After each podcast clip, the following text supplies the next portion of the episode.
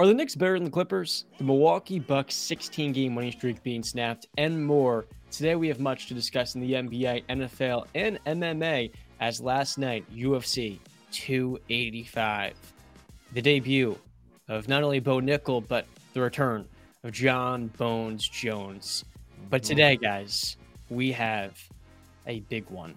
Eight days away from NFL free agency, and so we raised the stakes. Instead of previewing two teams this offseason, we preview a total of four the lowly Chargers, the defending champion Chiefs, the New England Patriots not, but instead the Miami Dolphins, the New York Jets.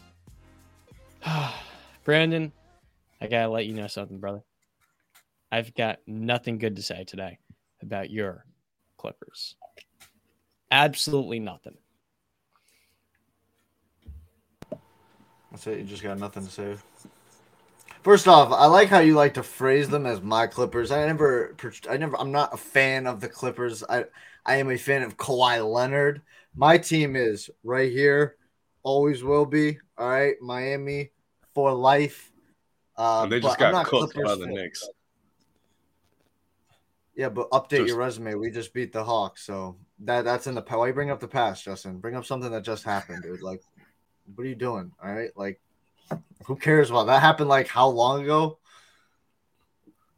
Like two days ago. But, nah, but that's like in the past though, because we just beat the Hawks. You got to update your resume consistently. You know that's NBA. There's a lot of games. Have you guys done anything since that, or you're still riding off that win? We haven't we haven't played a game till. Oh, okay. That, that, all right, all right, all right. Stop bringing up Play stuff that happened in the past. Stop bringing up stuff that what? Play Boston. Oh, you play Boston. When do you play Boston?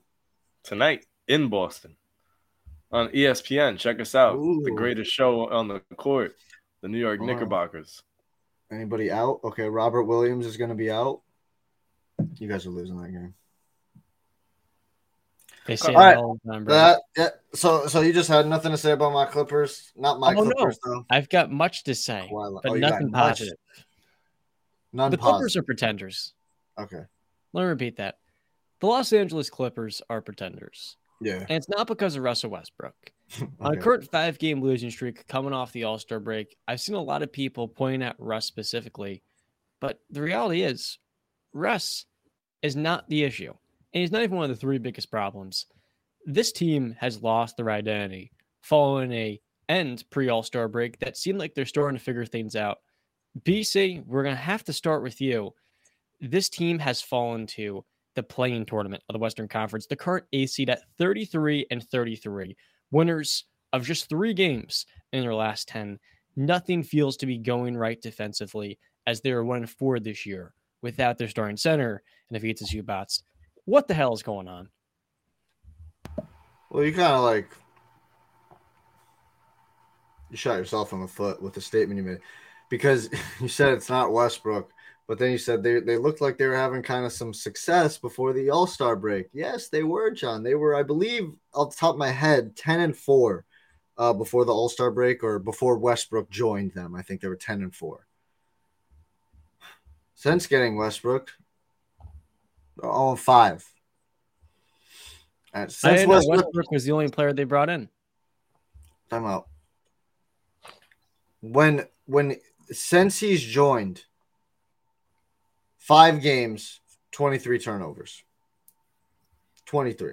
Westbrook is, I, I think I, I forget what's, he, he's been on, he's 0 and 7 in his last seven games, Westbrook, that he's played in, going back with the Lakers. Here's an even better stat about Westbrook. His last 15 games as a starter have all been losses. Thank you. That's the stat I was looking for, Justin. Yes. But but again, it's and and and what's interesting, John, is you say now you're saying the Clippers are pretenders, Justin. Did he ever hint that the Clippers were pretenders before this? Before like a week ago? No, right? All three I, seasons. It's interesting that now he's bringing it up. Why now? Why five games into the Russell Westbrook experiment are you saying now they are pretenders when we didn't hear a peep out of you? When I was saying that they can win the championship, you didn't scoff or anything like that. You didn't say no that that that there's no chance of that happening. But now, five games in, to the Russell Westbrook experiment, the Clippers are pretenders. Well, thanks for pointing out the obvious, Captain Obvious. When you add Russell Westbrook, it demotes them. I said that when they signed him. Yes, it does. How can you make that argument? They're 0 5 with them. He's got 23 turnovers in five games, John. Five games. Last game, last game they played, the Clippers had seven turnovers. He, he totaled for five of them. Yeah, he was also a plus 10 in that game at 27 points. Oh my god. Oh, he was, efficient from the field, but if you think about it, I mean, he's throwing in the turnovers there. It's a one point loss. I'm sure some of those turnover, turnovers counted to points on the other end. So few and far between. The very... game against Golden, the game against Golden State, three for 12, 0 for five from three, four turnovers, eight points. Let's talk about Russ specifically. The Clippers this year, second to last in paint scoring, and this team. The problem with the Clippers is not Russell Westbrook. The problem with the Clippers is what it's been the last three and a half years. They don't get easy looks at the rim, and they're a team that relies on tougher shot making offensively. Kawhi Leonard is a killer. We know he's a killer when he's on the floor. Part of the issue is he hasn't played back to backs. He's missed o- almost half of the season. And defensively, Kawhi is not going to put in all that effort he was putting in back seven years ago when he was in his 20s. Defensively, the Clippers stink. Without Ivica Zubac, they don't know who they want to be. Is this the team that's going to go small the way they did in their Western Conference Finals run two years ago? Because they can't. They simply do not have the personnel. At the point of attack, their only good defender is Terrence Mann. And what I disagree with is Tyronn Lue benching Mann in favor of Westbrook. Because let's be honest, Russell Westbrook is a great backup point guard. He should not be starting. And Tyronn Lue starting him is a little bit ridiculous. But they need that skill set. They need his playmaking. They need his pace. They need his scoring at the rim. Now, you get what you paid for, Russ, right? There are times, as we saw in that Warriors game and versus the Kings, where if you play him in the fourth quarter, yeah, you're playing four on five offensively. But what he brings throughout a game and the injection of energy and scoring is something this team desperately needed. Beggars can't be choosers here. The Clippers starting point guard would have been Bones Hyland if you're not going to go with Terrence Mann and Paul George playing those duties. And Bones is an even worse option currently. Russell Westbrook's issue, of course, is floor spacing and decision making. But those really only pop up in the second half, in tighter games, in the playoffs especially. I feel like playing 15 to 20 minutes a night, he will be a positive for this team. And saying that he is the issue when you brought in Mason Plumlee as well, who is not good, by the way. I could have told you that coming in. Mason Plumlee is trash. Every time he puts the ball on the floor, it's literally a hazard he's going to turn over. He can't defend. I mean, he's got a good connection with Russ. I have to say that those two players did a good job working together. But Mason Plumlee stinks. He should not be starting any game, and he's going to have to if Ivica Zubac continues the next time. He wasn't good in Charlotte. He hasn't been in a couple of years. And I hate watching him play, so maybe I'm being a little bit too hard on him. Eric Gordon at 34 just does not look like the same type of player he was a couple of years ago. And we're now starting to see that in a much more competitive setting. So. But, like, mm-hmm. first off, Mason Plumlee just a game ago put up 12, 12 and 20. Mm-hmm. There's not a lot of centers out there that can go get you 20 rebounds in a game. Eh, a lot can.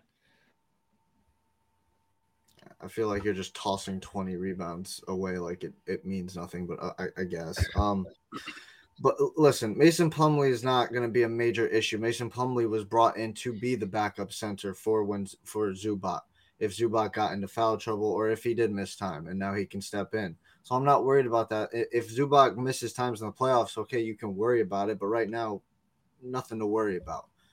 Um, you bring up you bring up Eric Gordon. Yes, okay, I didn't agree with that move either.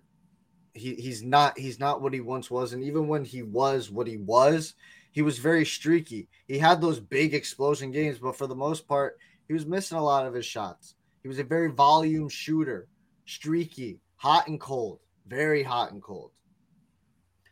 I like like I don't think we're we're we're pretty much disagreeing a lot on on, on these points, John. I feel like our, our disagreement is that Westbrook is a, is a is an ingredient that you can't add to this already. We know what the Clippers' problems have been. Like we know that. We know that they play a lot of ISO ball and they take the tough shots, like you referred to.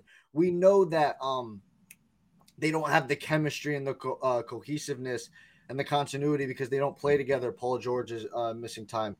Kawhi obviously coming off a torn ACL. Uh, you know, you got all the other guys. Zubac is missing time now. Marcus Morris Senior is missed time. We know that. So, but when you when you they're coming off ten and four, what Kawhi has played basically since um I think January. He played basically all of January. He's played all of February. He's starting to play the, these games now. He's not playing back to backs, which is just a smart basketball business decision to do. Don't play back to backs. It's not smart. Um, so they're getting the continuity. I think the 10 and 4 record, I, I think I'm right, before the All Star break, uh, was showing something. They were they were winning games. They were starting to get them things together. And and I said, go get Fred VanVleet. But if you can't, which is you know taking a shot, Go get a Mike Conley then. Settle for a Mike mm. Conley. That's fine because Mike Conley is much better than Russell Westbrook. Like Mike Conley isn't a you know Fred VanVleet, but at least he's a veteran point guard who's not going to turn the ball over at an insane rate. He can make three pointers. Westbrook can't even.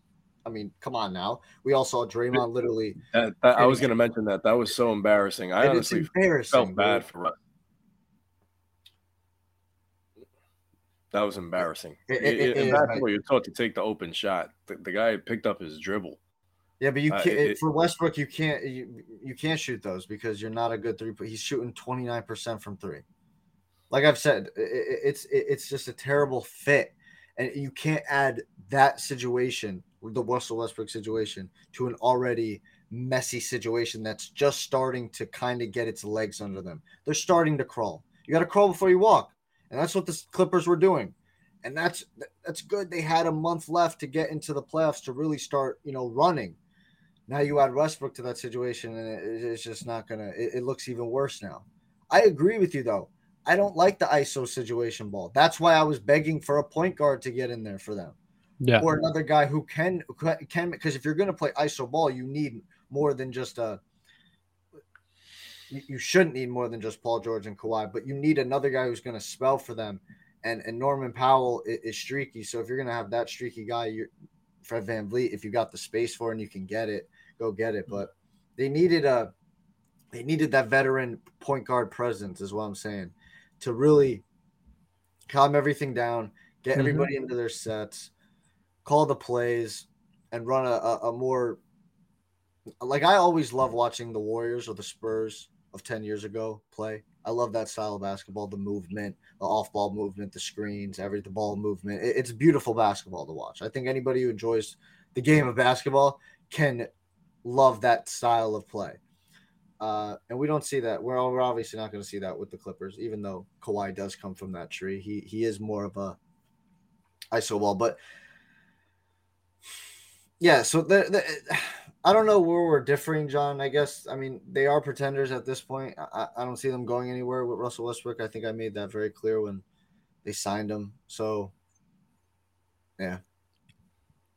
I'm not too remiss on, on just canceling the Clippers though, for the simple fact that in the playoffs you're not playing any back to backs. Kawhi is going to be available, and him taking the time out now, you know, hopefully they, they get themselves out of the eighth seed and they get themselves a, a shoe in spot for the pl- the playoffs, maybe a six seed at this point. I mean, the West is open for anybody. So I, I, am not gonna rule out the Clippers just yet. I have too much respect for Kawhi and PG. PG is so self aware and knows his game more than anybody that you just got to give him respect. And you could only hope that maybe. I mean, I can't even say he will, but you just could only cross your fingers and say Russ is gonna positively impact this team come April and May. Don't you guys think Kawhi's a pretty big part of the Clippers' problems, though? Don't you feel like they lack? Or oh. what? Not playing? Are you saying what are they lacking? A vocal leader. So you're blaming Kawhi for not being the vocal leader? You think that's a problem? One of the Clippers' biggest issues is not just that they've regressed defensively. They have a lot of really slow wings that can't guard in space, but they're not a connected team. They don't communicate. And for a team that wants to play smaller in the playoffs with these six foot seven to six nine wings, you need to be connected. And there's just a lack of cohesion here, not just defensively, but in the fourth quarter, we've seen the hierarchy of which star is going to take over. That's been off whack over the last couple of weeks. But you, you, you said that you, you asked us is isn't Kawhi would you say Kawhi is a part one of the main problems? Um so I'm trying to pinpoint what you mean by that. You're you're taught so you said vocal leader. Mm-hmm. Is that what you you have a problem with Kawhi not being a vocal enough leader? Also, teammates don't know when Kawhi's going to play too. That's another concern with the organization over the last two years. Justin, did I just ask him a direct question? This man is a no. politician with it. Is he not a politician with it? I asked him a direct question and he answered a completely different question. John never answers the question. Is your problem with Kawhi Leonard that he is not a vocal enough leader? It's yes partially. Partially. What then what's the other problem with so so the other problem is he doesn't play enough? All right, so let's get down to it, right? Doesn't play enough. John, he's coming off a torn ACL.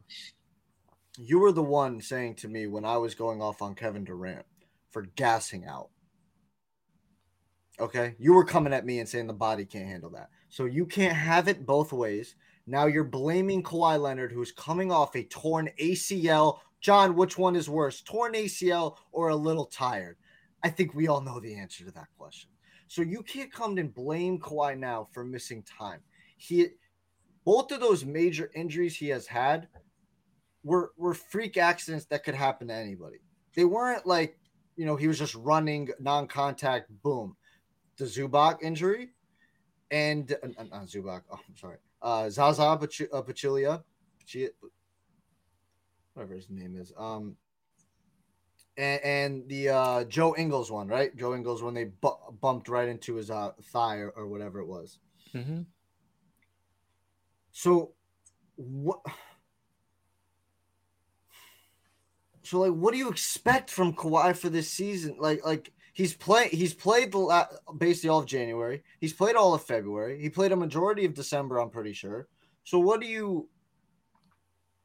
Let's he's just missing the back to backs. I don't have a problem with Kawhi missing back to backs with a torn ACL.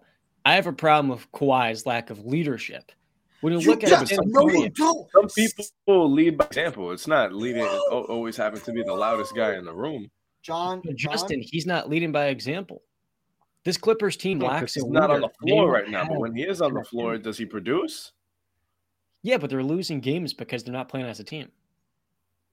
Who is that falling? Head coach then.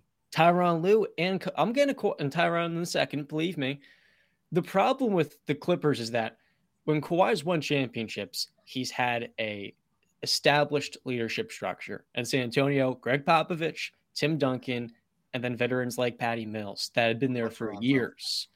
In Toronto, he goes and he has Kyle Lowry and Fred VanVleet. Two guards that are almost tailor made to play off of Kawhi. Elite defenders of the guard. A team spot, that was called the Baby shooter. Dinosaurs and was owned by LeBron for years.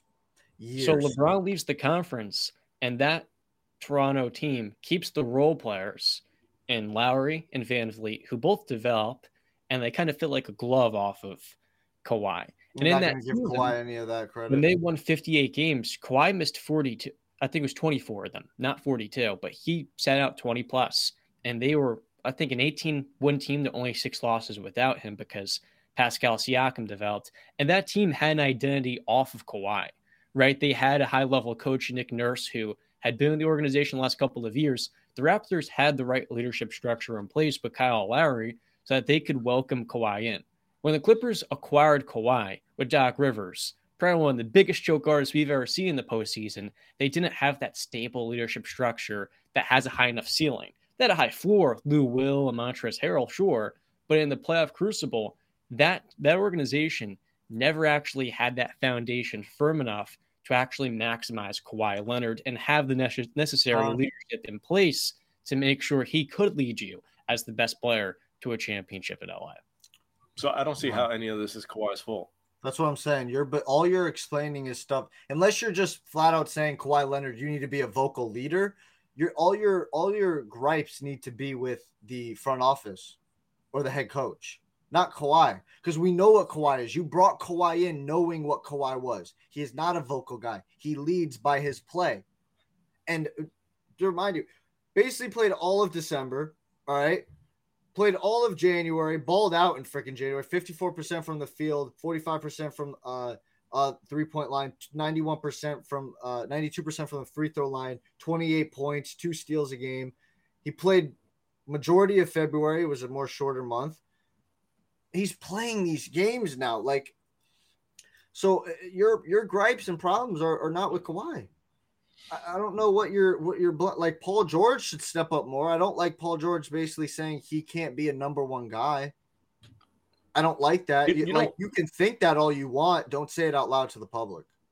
I don't like that. You know what I do very interesting? You know, we are talking about Kawhi with the back to backs, and I don't know if it was Paul George talking on JJ Redick's podcast, but him mentioning how back in his back when he was playing in Indiana, at least in, in that time in the NBA, it was practice hard, go to play your game. Practice hard, play your game. Practice hard, practice hard, play your game. And then occasionally he'll have the day off. And he said uh, he felt that that was more beneficial for his body. And now all this load management is making basketball players weaker. That's just you know, if, know, just that, his opinion. That, that's what Paul when George he has believes? a teammate that does that. That's what Paul George believes, is what you're saying. Yeah. If that's what Paul George believes, then I mean, he has a full right to say when he plays and not doesn't play too.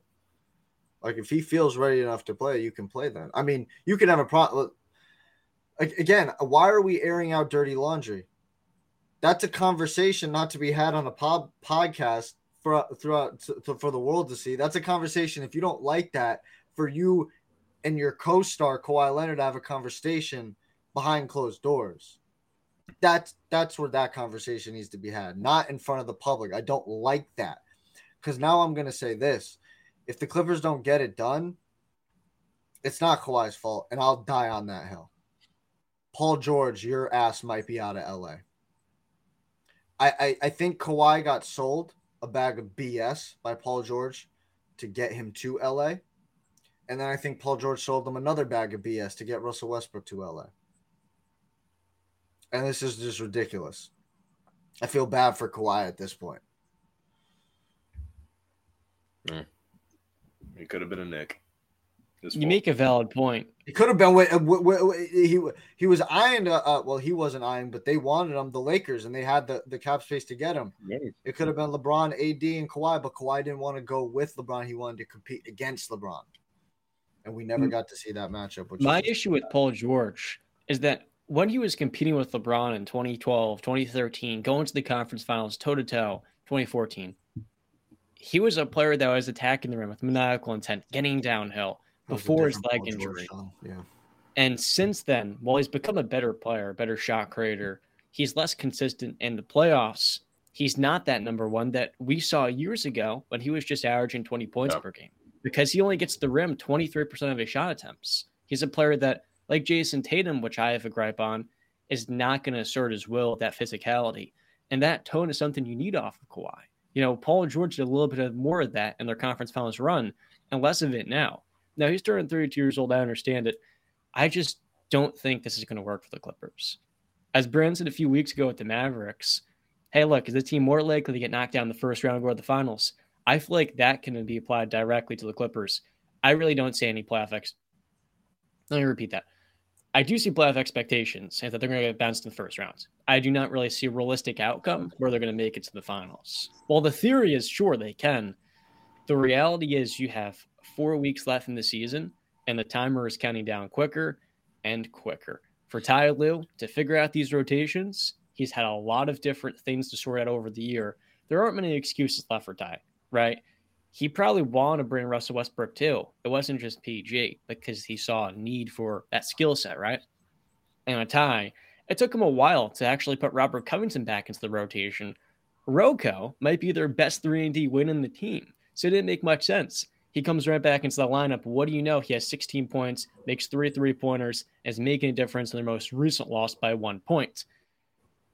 It's not that they're not capable, it's that the Clippers have not figured this out through four years that is so concerning. Next year will be the halfway, the halfway mark of a decade for this era of Kawhi and PG, and they're literally going to have one playoff run to show for it. Mm-hmm. Yep, that's why I say yep. Paul George might be on his way out if they don't get it done. I disagree. I say, Go ahead. That's why I say stars are a little bit overrated. Superstars are a little bit overrated today.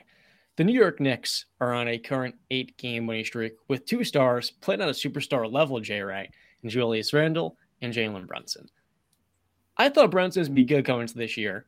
I didn't think he'd be all NBA good.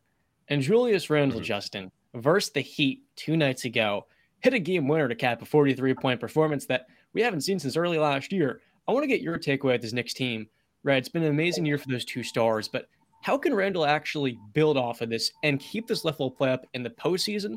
Where currently you guys are, this is a really interesting matchup because of Tom Thibodeau's defensive preferences and the team at hand. You're currently on track to play the Cleveland Cavaliers in the first round of the playoffs. Bring them on. First off, first uh, off, Justin, lucky ass shot.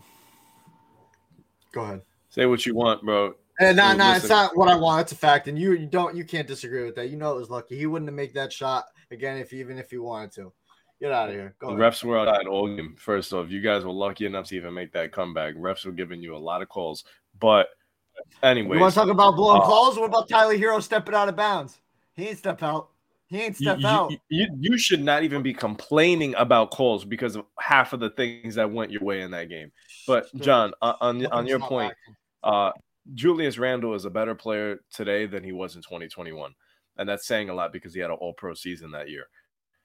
I think going into the postseason, him not really having to, to shoulder the load or feel that pressure of being the guy, because you have a guy like Jalen Brunson, and while RJ still gets crap from people, he's a better player than what he was in 2021. Also, IQ is probably, in, in my opinion, the sixth man of the year this year. Uh, I know a lot of people want to argue about Mal- Malcolm Brogdon, but the only award he's getting is the most missed man of the year. But I'm telling you, guys like IQ, like IQ, OB, uh, Hartenstein playing inspired battle, us getting Mitch Robinson back in the fold. I think we're way better than what we were in 2021. So, what we need out of Randle come the postseason, no, we don't need 40 point games, but it would be nice, absolutely, if he can do it as efficiently as he did against Miami. But that, mm-hmm. that's one big night. When this team is playing together, and that's what makes this Knicks team so I feel going up against a Cleveland, going up against a potential Philadelphia team. If we if we get lucky enough to get to the second round of the playoffs, is we have depth that can compete.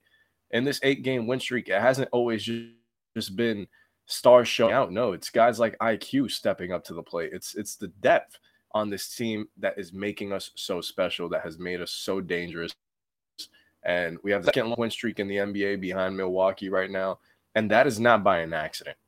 I think this team is so different from 2021 because they're not just playing with Tom Thibodeau as their head coach, they're playing for him now. And I, and I think you can really see that. Just that little highlight of Jalen Brunson walking to the bench and said something to Tom Thibodeau, and you see them smile, fist bump things are feeling good. Julius Randle said it. They love each other. And I'm not trying to, you know, make it seem like it's all sunshine and rainbows, but yeah, the, the team loves each other and playing in spot because they're they're with each other. And I think it's very evident when you watch them on the court. Each day now, it's so weird to say this as a Knick fan, but every single game that I watch, I believe we have a chance to win. We're a way better team than what people actually think. Currently, the best winning streak in the NBA. Because the Bucks last night took an L. Oh, Bucks took an L. Knicks got to keep it up. We got a big, big matchup in Boston tonight. We got to keep this train rolling. Listen, I, I, am sure we're not gonna. The streak is gonna end at some point, but as, as long as we can play good basketball, I'm telling you guys, I, every the Knicks are laughing stock of the league, and rightfully so, for very long anybody saying that they're just going to get ousted in the first round the way that they did against Atlanta two years ago, uh, there'll be a much more of a fight out of this group than that last. I can assure you of that. Listen, uh, I'll just say what I told you. All right, the sun shined on you that night. And that's fine. It's it shines on everybody every certain night, and it just happened to be your guys' night, which is fine, right? But pride cometh before the fall, Justin. I'll leave it at that. You know, Man, one, that one loss my really biggest. took. Huh? What happened, John? That loss really took a toll on you, Brennan, huh? Because they've got seven other nights where the sun shined on them pretty brightly. Didn't take a toll. I don't know. Those little games add up by the playoffs or by the playoffs. And if my memory serves, the Knicks are a higher seed right now than the Heat. And it doesn't seem like the Heat are trending upwards. While the, the Knicks, they keep getting better and better with a younger and younger team with, let's be honest, no bad contracts on either that are inhibiting their current salary structure, too. Or you mean a contract that you you liked when when they signed it? Pat Riley still doing the Knicks favors 20 years later. Yep. Yeah. Switch up is real. You know, my biggest concern about the Knicks going into the postseason is our second half struggles. We can't have a 17 point lead and and blow it the way that we we have. I feel like with all the games that we've we've blown this year, double digits, if you wipe away maybe four or five of them, we, we're the three seed. All right. You You know, know, so- what? You know what? I'm done. I'm done with it with the with the hype up. Bro, okay, c- congratulations. Give you a little like round Is that of not, not true? fortune cookie. You want you want a fortune cookie. You guys have done really well this year, right? Really well. But let's not let's not blow this out of proportion, okay? You guys at best might get out of the first round. Might. All right. You're hoping that Philly doesn't drop a couple games and they're the fourth seed. Because then you're definitely getting bounced in the first round. All right. You're hoping that Cleveland stays in that four seed so you can have Cleveland because I think you guys can make that a tough series. I think it goes seven. I think Cleveland wins, but I think it goes seven. So let's just not like like stop it. All right. There's real you guys are What did I say that was so bad? no, because just, you just kept going to continue. And I thought about the, the tweets and the texts you sent me, and I just kind of got sick and tired of it. Sick, goddamn sick and tired of it. Because, like, listen, I'm not going to be here, Miami Heat fan, and blow smoke up my own team's ass. I have stated many of times in the past that if we don't make a move for a Donovan Mitchell, we are stuck and we are going to get left in the past. So I have eyeballs and I can see in the future of what my team possibly could be and how it could be bad. I understand that. Mhm. But you Knicks fans, man, you're sick. I'm sick. I'm sick of it. You guys have no future either. There's no star or superstar in the horizon for you guys coming up. What are you None. been watching? In the year of 2023, Yeah, Jalen Brunson? is one of the Jalen three Brunson? best guards in the sport. Jalen Brunson is a number one on a championship team. Last year, he was number two. I'm asking you went to the conference I'm finals, and he's gotten a lot better since then. Oh, I'm asking you a question. Is Jalen Brunson a number one on a championship team? I'm genuinely curious. I want an answer from both of you guys. Is he number one? Comparing him to a Giannis, a Jayson Tatum, an Embiid, who hasn't even gotten to one. Jokic, who hasn't even gotten to one. Steph, Kawhi, LeBron. You want me to keep going? Is Jalen Brunson is is that type of dude? Is what you're saying to me? Look where the Knicks stand in the seedings. I'm asking you a direct question. I'm asking you and Justin. I know Mr. Politician over here won't give me direct answer because he knows the answer. Let's see if the Knicks fan is objective enough. What's the answer to that question? Is Jalen Brunson a number one on a championship team, Justin? I, I don't believe we're a championship team. So I'm, I'm not. No, he's not. I, I still believe we're probably another star away. No, I- I'm not gonna say he, he can be the number So one. then, I- so then I honestly, ask you this: Shit, you know what? Let me take that back. He can be. Why not? He's been a superstar over the last month. Listen to this, Brandon. Over You- you- Jalen Brunson's last 14 games, Great he's shooting 55%, Great numbers. getting to the foul line eight times a night, and there is Great not a more dynamic guard in the Putting up Eastern a gr- Conference Put- currently. putting up a gr- great numbers. Not denying that. Never came out of my mouth. I'm, I'm we're splitting One hairs. can here, guard guys. him. This is what we're doing. This is what we do. Okay, we split hairs when we talk about elite. If you want that in your name, in the in the in the name with the other elite players, this is what we do. We split hairs. Yeah. Okay. I'm not being disrespectful. I'm being very kind. He is doing great things right now. He's having a great season. As I mean, it, it's arguable. Let, let's just be honest. It's arguable right now. There are probably Knicks fans out there that believe, um, there are Knicks fans out there that probably believe that Julius Randle is the best player on the Knicks. There are. So he, he's still battling to see if he's the best player on his own team. And the question I was going to ask was to follow up because Justin said he, he can be, uh, you know, screw it, he can be a number one on championship team. You need another star. Are you bringing in a guy who's not as good as Jalen Brunson? Are you looking to bring in a guy who's better than Jalen Brunson? You're looking to bring in a guy who's better than Jalen Brunson. And that's what I've been saying is that are there any of those guys out there in the horizon coming to you? No. So when we're splitting hairs and we're saying, I'm I'm literally asking a direct question.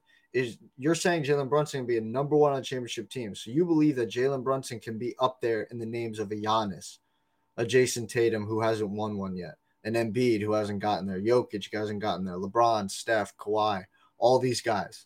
That's what you're saying to me. No, I don't believe that Jalen Brunson can be on the level of a Giannis Antetokounmpo because nobody fucking is. Level. That's not what I said. Don't take words. Jalen Brunson doesn't need to be for his name to to be a number one on a championship team. Your name has to be up there with those guys.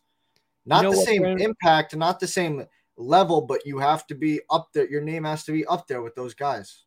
I think part of your lack of respect for the Knicks stems from your big picture thinking, where you don't acknowledge basketball is about taking steps forward. Not everybody can be the Miami Heat where you go from missing the playoffs to the finals in a matter of a year, signing Jimmy Butler. Jalen Brunson has been nothing more than a super. Uh, he's been nothing less than a superstar over the last couple of months, and nobody expected that. The Mavericks didn't know his worth. A year ago, he was getting a $55 million extension over four years, barely more in the mid level exception. And today, I mean, he has been getting better and better, and he's 26 years old. So for the Knicks, it's true. Jalen Brunson and Julius Randle, they're going to take you only so far, right? In a conference that has Giannis, Joel Embiid, Jayson Tatum, better teams, right? The Knicks can't beat the Bucks and they're probably not in a playoff series going to beat the Celtics, right? But with how well Brunson is playing, when he already beat Donovan Mitchell last year in two playoff games out of three, he is the best player in this Knicks team. He's shown he can perform in the playoffs at an elite level. And what's so special is that he's just now getting the opportunity. A lot of Knicks fans a year ago, not even a year ago, six months ago, were disappointed that they signed him. Jalen Brunson was a consolation prize, Brandon. Julius Randle was also a consolation prize three years ago. Listen to this the Knicks starting lineup on March 4th, 2019, was maybe the worst you will ever see. And there are some pretty bad ones. So we had Dennis Smith, Dennis Smith Jr. at point guard, Damyean Dotson at the two, Kevin Knox and Noah Vonleh at the forward spots, Luke Kornet at center to go alongside Alonzo Trier, Emmanuel Mudiay, a rookie Mitchell Robinson, Henry Ellenson and Lance Thomas off the bench.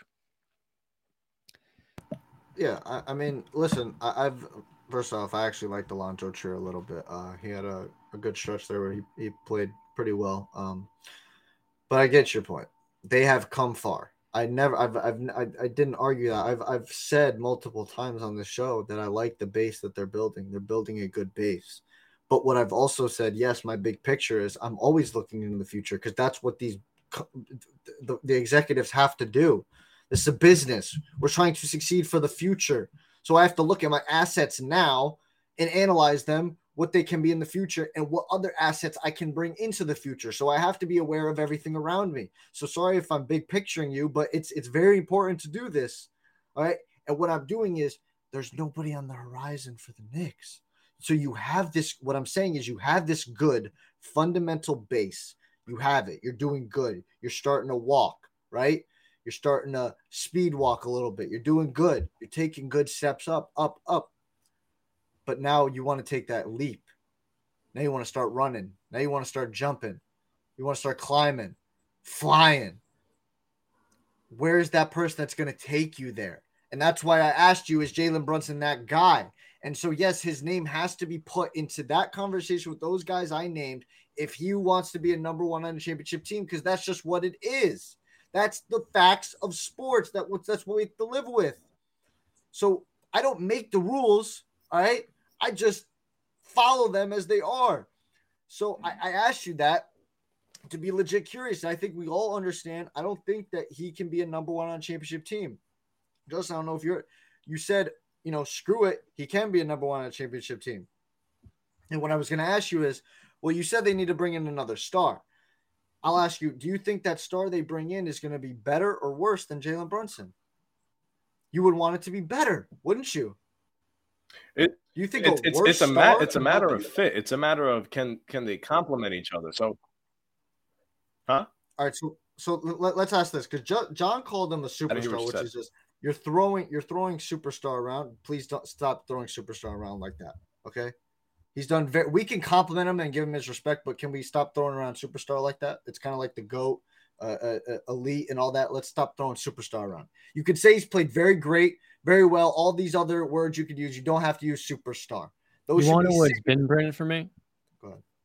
It's been the steady progression from good to pretty good to really good to special, and now he's ascended to a level of the best guard in the Eastern Conference. He's outplayed Trae Young. He's been better on both sides of the floor. He's been better than Tyrese Halliburton. All of these players are looked at as better players. Jalen Brunson outperformed in a less than ideal circumstance. Mm-hmm. Let's not forget what RJ Barrett's doing right now.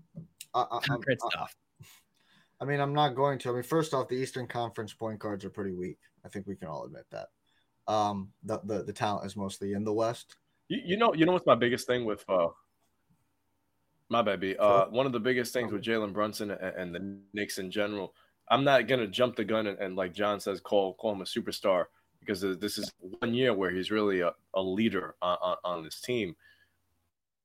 We've had guys like Amar'e Stoudemire come in, light the world on fire in his first year, and that was it. We didn't see that same uh, impact. Julius Randle, after his first um, first year with the Knicks, did not look too great. After his All Pro season, it went downhill and people wanted us, us to trade him, some of you guys included. So I, am not getting my hopes up. I would like to see this be sustainable. Jalen Brunson is absolutely killing it this year. I want to see it next year as well because I've seen on, on the Nick conversation Twitter is best New York signing since whom, and people were comparing it to uh, CC Sabathia and the Yankees in 09.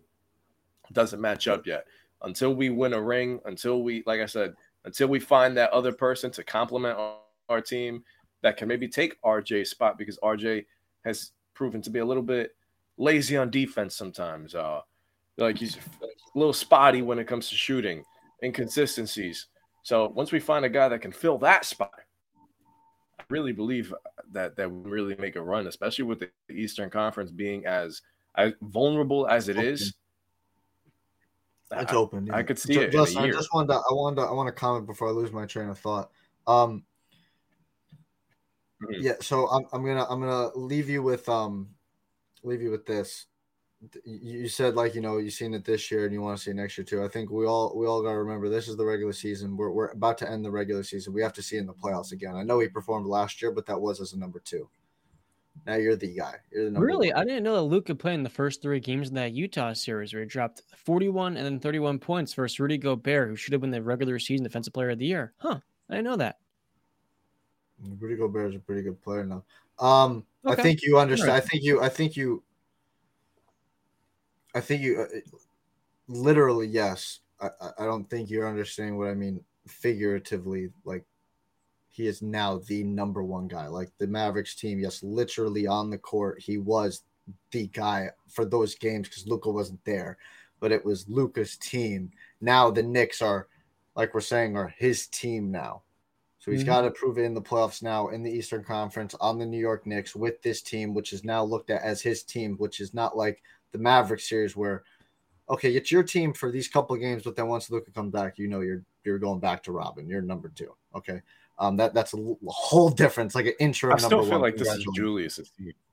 That's what I'm saying, and I think you were going when I said that. Where I said I think some Knicks fans do believe that Julius is the best player on the Knicks, and John looked at me like I said I, am I'm being I. So it's not even like he's the number one on his own team yet. And no, I think it's, they it's say not Julius, Julius Randle's team. Yeah, I, I mean, honestly, I'm sorry, I do because he's been there longer. He's been this there longer for them. Listen to the stat right here this season, the Knicks 117 offensive rating ranks fourth in the NBA. Throughout the entire Knicks franchise, however long they've been in existence, I don't know the number. That is the best offensive rating they have ever posted. And it's not a fluke because they've gotten better and better as this year has gone on, as the lineup has matured. Jalen Brunson, calling him a superstar, yeah, it's soon and it's early, but it's the progression, it's the playoff performances, it's the difference that he makes. It's watching the game and seeing you can't guard this guy. He's a high level pull up shooter, bordering on elite, that has probably the sickest, I mean, the sickest rejection of a ball screen outside Donovan Mitchell in the league. I mean, his first step is elite. His finishing is really good for a six foot guard. He's got a post game. His handle is, his bag is deep. You can't guard him. And he's just 26 years old. So it's not Julius Randle's team. It can't be your team. If fans wanted you out a year ago and two of your four seasons have been bad, but two of, four, two of your four seasons have been great, the lack of consistency there makes it not your team. When the new guy comes into town, he takes your offense from terrible, absolute trash, to elite just by him coming in alone. That's not now. Let's be honest. We can acknowledge this. Their ability to grab offensive rebounds does help with their efficiency, right? That helps with their points per game, but that doesn't necessarily equate to offensive rating as much because offensive rating is more of a possession by possession approach. How many points you score per 100? So the points per game is affected a little bit more by their heavy offensive rebounding. And let's be honest, by playing a center at all times, whether it's Jericho Sims, Hartenstein, Mitchell Robinson, that eats away at their spacing. It clogs the lanes. And Julius Randle's not making shots. If he's posting up and whatnot, it makes it harder for Jalen Brunson to thrive on drives. So look, it's not premature. Jalen Brunson's emerging into a superstar. And I think he's going to show people more and more that this is not a fluke. Open your eyes, ladies and gentlemen. That that's that's the whole thing, though, John. I think. Uh, listen, again, I'm giving the praise for this season. Now I need to see. You know how much I value the playoffs in football and in basketball. All right, I value it very much. I value it much more highly than the regular season. So I will be watching. It looks like they will possibly be getting Cleveland. You're speaking this much about Jalen Brunson. They better beat Cleveland then. Yeah. If they beat Cleveland, he can be on track to that status that you want to talk about. Right now, I think he's a star, but he's really got to solidify it in the playoffs for me. Superstar is a different level. Like if he goes to the freaking conference finals or the, the NBA finals, okay, maybe we could we could start having that conversation. But I don't see that happening. Uh, that would be a miracle, I think. Justin even could admit that. Uh, but yeah, like I said, Knicks are doing. They got a good fundamental base, but big picture wise, I'm not looking on uh, around. Yeah, yeah. It's it's it. You want to look at a big picture sometimes and look at your future, even a couple years down the line. Got to look at the surroundings of what superstars are out there. They're not many, so. You know what? The Knicks well, you know, I, I feel like where we're at right now. Sorry. Did you just? I had a point, but I can that, make John? it after. You want to know why I think the Knicks can actually make to the conference finals like the Hawks in 2021?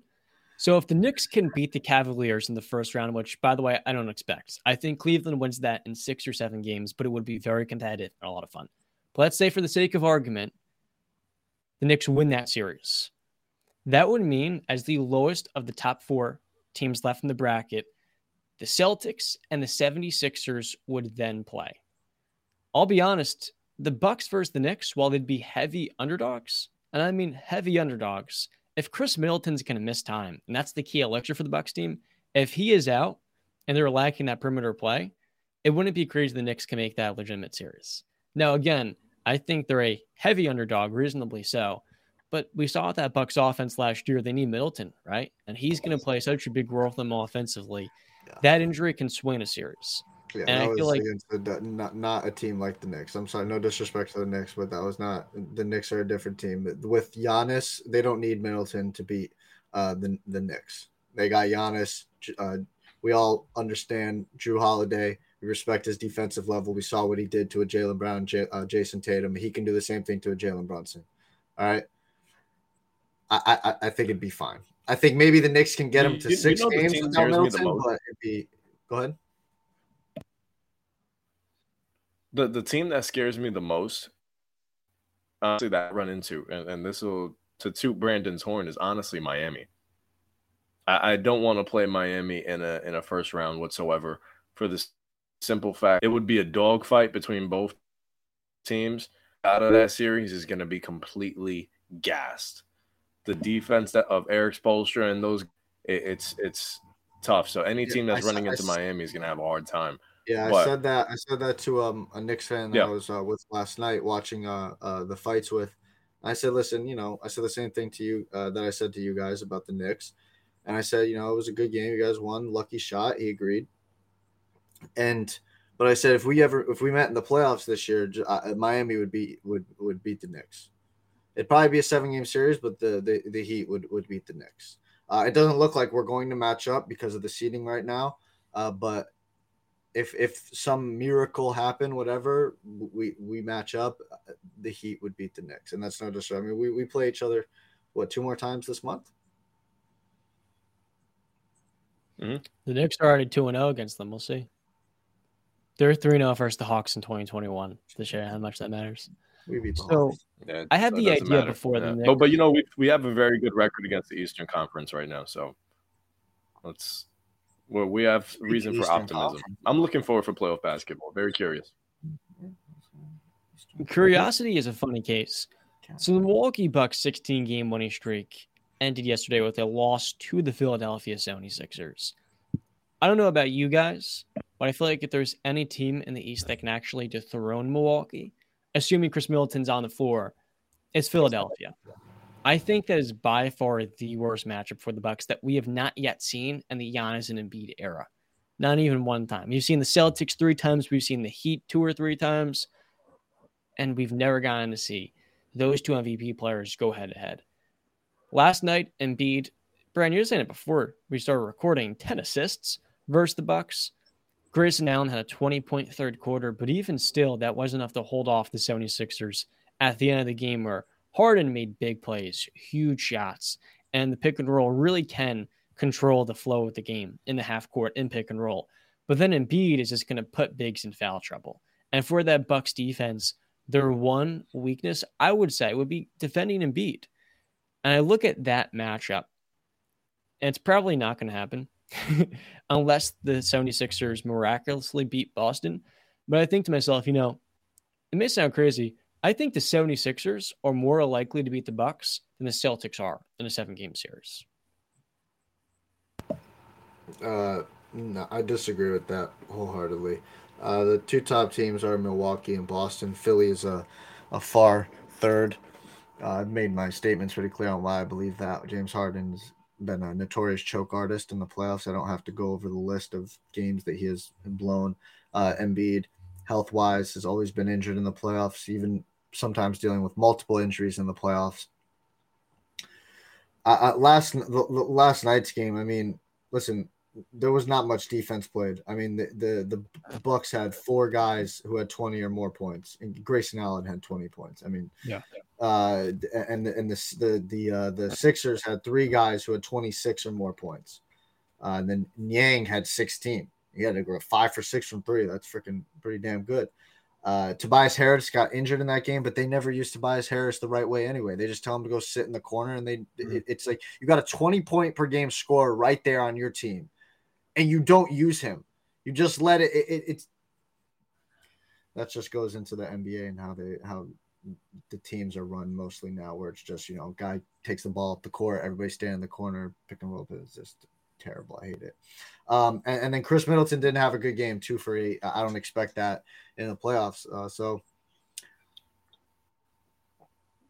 yeah.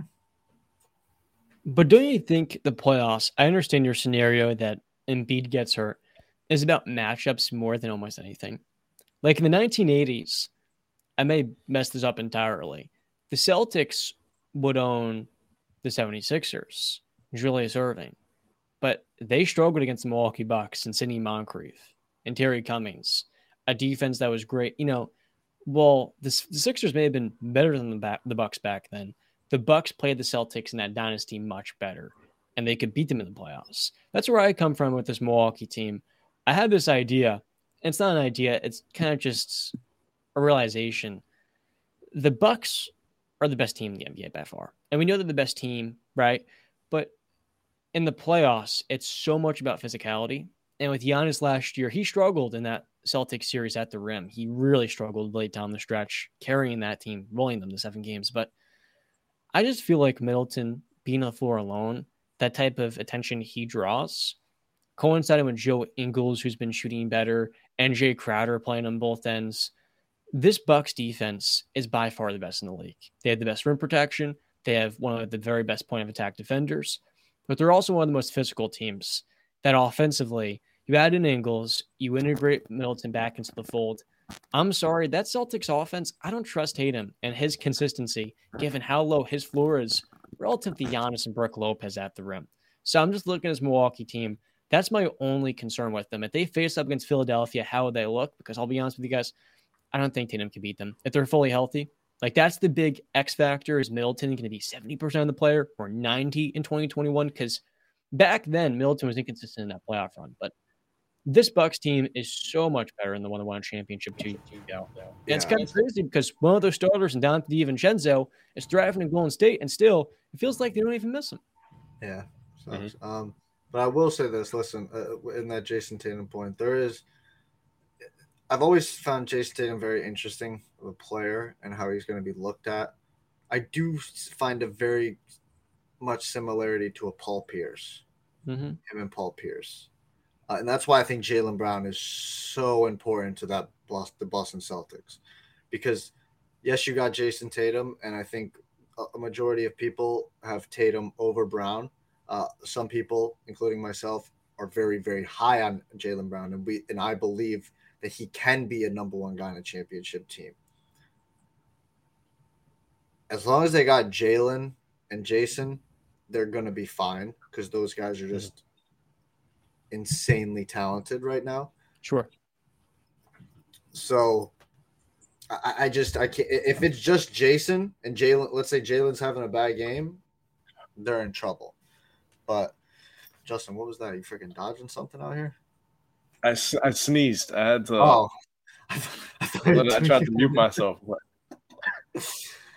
Not, but uh, to add, to add on to that, I remember when we first started our podcast, it was immediately after the NBA Finals, and we spoke about the Boston Celtics, uh, and, and we mentioned how uh, you know this is a team that we expect big things from for years to come, as long as they keep that duo together. I, I think you know, John, you said you can see Philadelphia being the team to knock off Milwaukee more than you see Boston. Honestly, I, I don't. I think that was way too talented. I think Boston is a well coached team. Um, they're good on all phases of the floor. So, especially if Jayson Tatum and, and Jaylen Brown are hot at the same time on the on the same night, I think Milwaukee would have their hands full with Boston. I think Boston is really they have a lot to prove, man. That with that young core, you know, the window for a championship only lasts so long. You know, before we know it, maybe Jaylen Brown wants his own team, and maybe they end up breaking up that duo because he wants to that guy. He wants to be Batman. Mm-hmm. Twenty twenty four UFA. So he, he, they need to seize the opportunity immediately. So I, I could see this Boston team actually making a run. I could see them knocking off Milwaukee. I think at their peak, of course, if Khris Middleton isn't healthy, I think Boston can knock Milwaukee. Yeah. I'm still sticking Boston as the number one team in these, but we'll we'll talk about we'll rank the Eastern Conference on the next episode. We're going to talk deeper into this on a full bat. You're right, hundred percent. So, switching gears, NFL. We will now be transitioning to our NFL off-season preview. So, all of our football fans, I'm pretty excited to start. Yeah, we're going to begin with the AFC West. Our two teams stay are the Chargers and the Chiefs. Let's oh, just get the, the Chargers out of the way. Oh, yeah, the champs. Which one? Justin, tiebreaker, champs or start with the champs. Champ is here. So the Kansas City Chiefs this last year were doubted. Most people thought they would take a step back, losing their best corner and their best wide receiver. And uh, that didn't matter. They won the Super Bowl. The Chiefs this year, 14 1 team? I'm trying to double check. Doesn't matter. Patrick Mahomes is far and away the best quarterback in the world. And so the Chiefs move into this offseason as the reigning AFC West champs for the fifth straight year. As kind of the cool kid on the block. Everybody wants to be them, right? So they have nine first, they have nine picks 31, 63, 95. They have two picks from the Dolphins in the fourth and sixth rounds. But the one concern here is that both of their tackles are free agents. Three of their five top receivers are free agents. And effective cap space, they have about negative 8 million. BC, let's kick it off with you. It seems like Andy Reid is staying. Doesn't seem like there's any inclination he's retiring off the Super Bowl, which would be super badass if he did. What do you think is the priority this offseason for the Chiefs to maintain the top of the NFL? It's gonna be interesting. So obviously, a big major thing is Eric Bieniemy is not the offensive coordinator anymore. Uh, but Matt Nagy, the former OC of the Chiefs, is now the, the OC again of the Chiefs. Uh, uh, once again, sorry for being redundant. Um, but we all know it's it's Andy Reid's system. It doesn't. I mean, they're gonna have some Nagy and Bieniemy had a little bit of influence, but it was really Andy's scheme. Uh, Chad Henne, you know, the backup quarterback that everybody fell in love with late in his career, retired. Uh, a great so, career.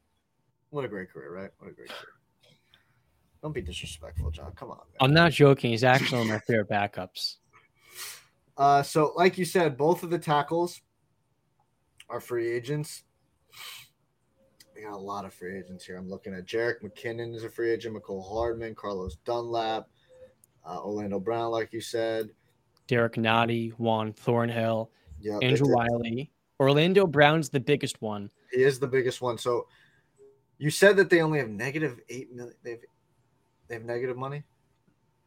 Well, an effective cap space per Spotrac. The middle. I don't research. think you think that. Uh, I don't know if they get away with franchise tagging Orlando Brown. I think he might walk.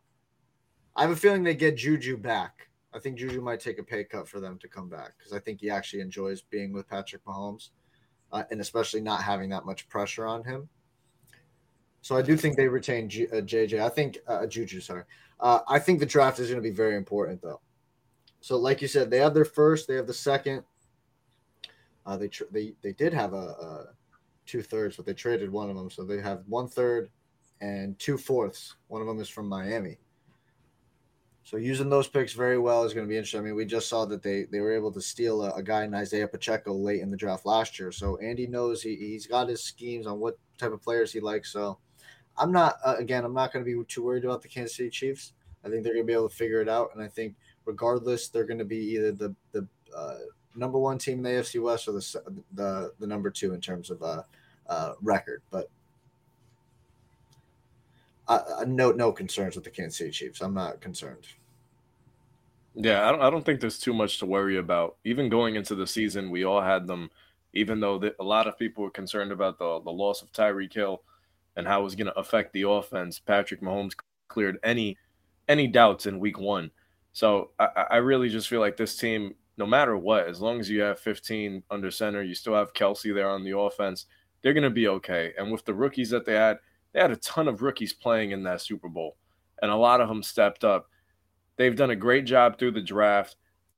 They had some late draft steals, adding guys like Kadarius Toney, who flamed out with the Giants, but seemed to have found a home there. KC, Skyy Moore is probably going to get way more reps on the offensive end now this this upcoming season. I think they're going to be in a fine position. I assume Mecole Hardman is going to go. This is a weak free agent class for wide receivers. I could see him getting paid to go elsewhere, so they're going to let him test the market. I think they draft a receiver. I think they go out there. I, I wouldn't be surprised if Orlando Brown. They can't. you said they can't tag him, but I don't know. I said I, I, I don't know if they will. They they can get away with it again. Like how much money it's going to cost them. I, I don't know how you let somebody walk like that. I think you. I think they would prefer to hold on to him and just continue That's to build. That's what I was going to ask you guys. So where where do you? So like, I think offensive line, possibly tackle, is a very important position in the draft. Like you said, receiver might be an important position, but I don't think it's a major necessity for the Chiefs because they have Mahomes and they believe he can make guys better. Uh, linebacker is a, a, a point of interest I'm looking at. Maybe defensive line. Chris Jones and Frank Clark are getting up there in age. Defensive back. Where where do you guys go? Maybe first two rounds for Kansas City if you're Kansas City. With Nick Bolton and Willie Gay, they're cool at linebacker. They'll have to pay Gay And with L'Jarius Sneed and Trent McDuffie, they're good at cornerback. Their emphasis defensively is that defensive line. Justin, you talked about those rookies. They have Leo Chenal linebacker. You've got George Karlaftis as well, who was drafted to replace Frank Clark. I don't think they're going to bring him back. And Carlos Dunlap as well. Um, or no, sorry, Frank Clark's not a free agent, but Carlos Dunlap is. So the number one priority for this team is tackle. It's tackle. That was their concern this year with Andrew Wiley. And Orlando Brown, while his he's wanting to get paid, his market value is 22 million. He was an issue for them oftentimes. Now he has a great resume. He has a great the line the name value of a player goes a long way at tackle. You know, Quenton Nelson struggled the last two years, but you hear Quenton Nelson, your ears perk up. The same goes with Orlando Brown. He was not good in many stretches, and I'm not paying him more $50 million. I'm sorry, I can get a left tackle for 4 million in the draft in the second round. That'll probably, if you can hit on him, give you a lot of that same value back at left tackle. And then I think receiver, it's a concern, man, because Juju's market value is going to be around 14 million this offseason. He just won a Super Bowl. With the Steelers, he was a great slot receiver that adjusted his role accordingly when Ben was regressing. He just had one injury plague season. So I look at wide receiver, Brandon, and left tackle, or right tackle, more so than left tackle, is the two key areas needed.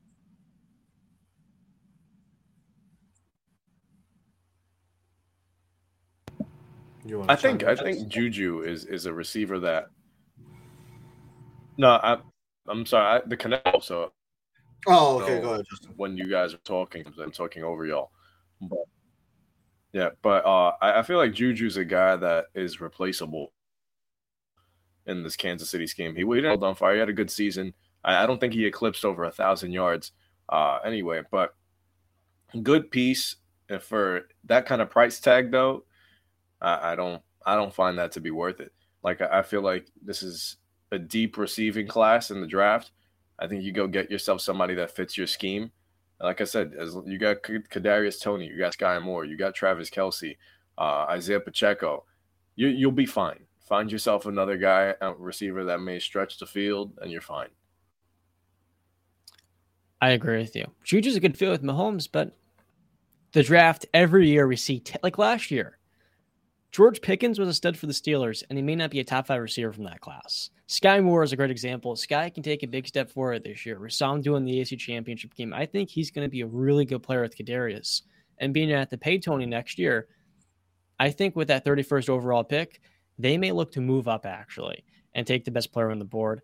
And Brett Veach, if there's one thing that he is not getting enough credit for, it's making killer moves in the drafts. He'll have his misses like any GM. But at the end of the day, They've still not lost to the Broncos in a long time. And this last year, they didn't lose a single game in the AC West. So they'll be just fine.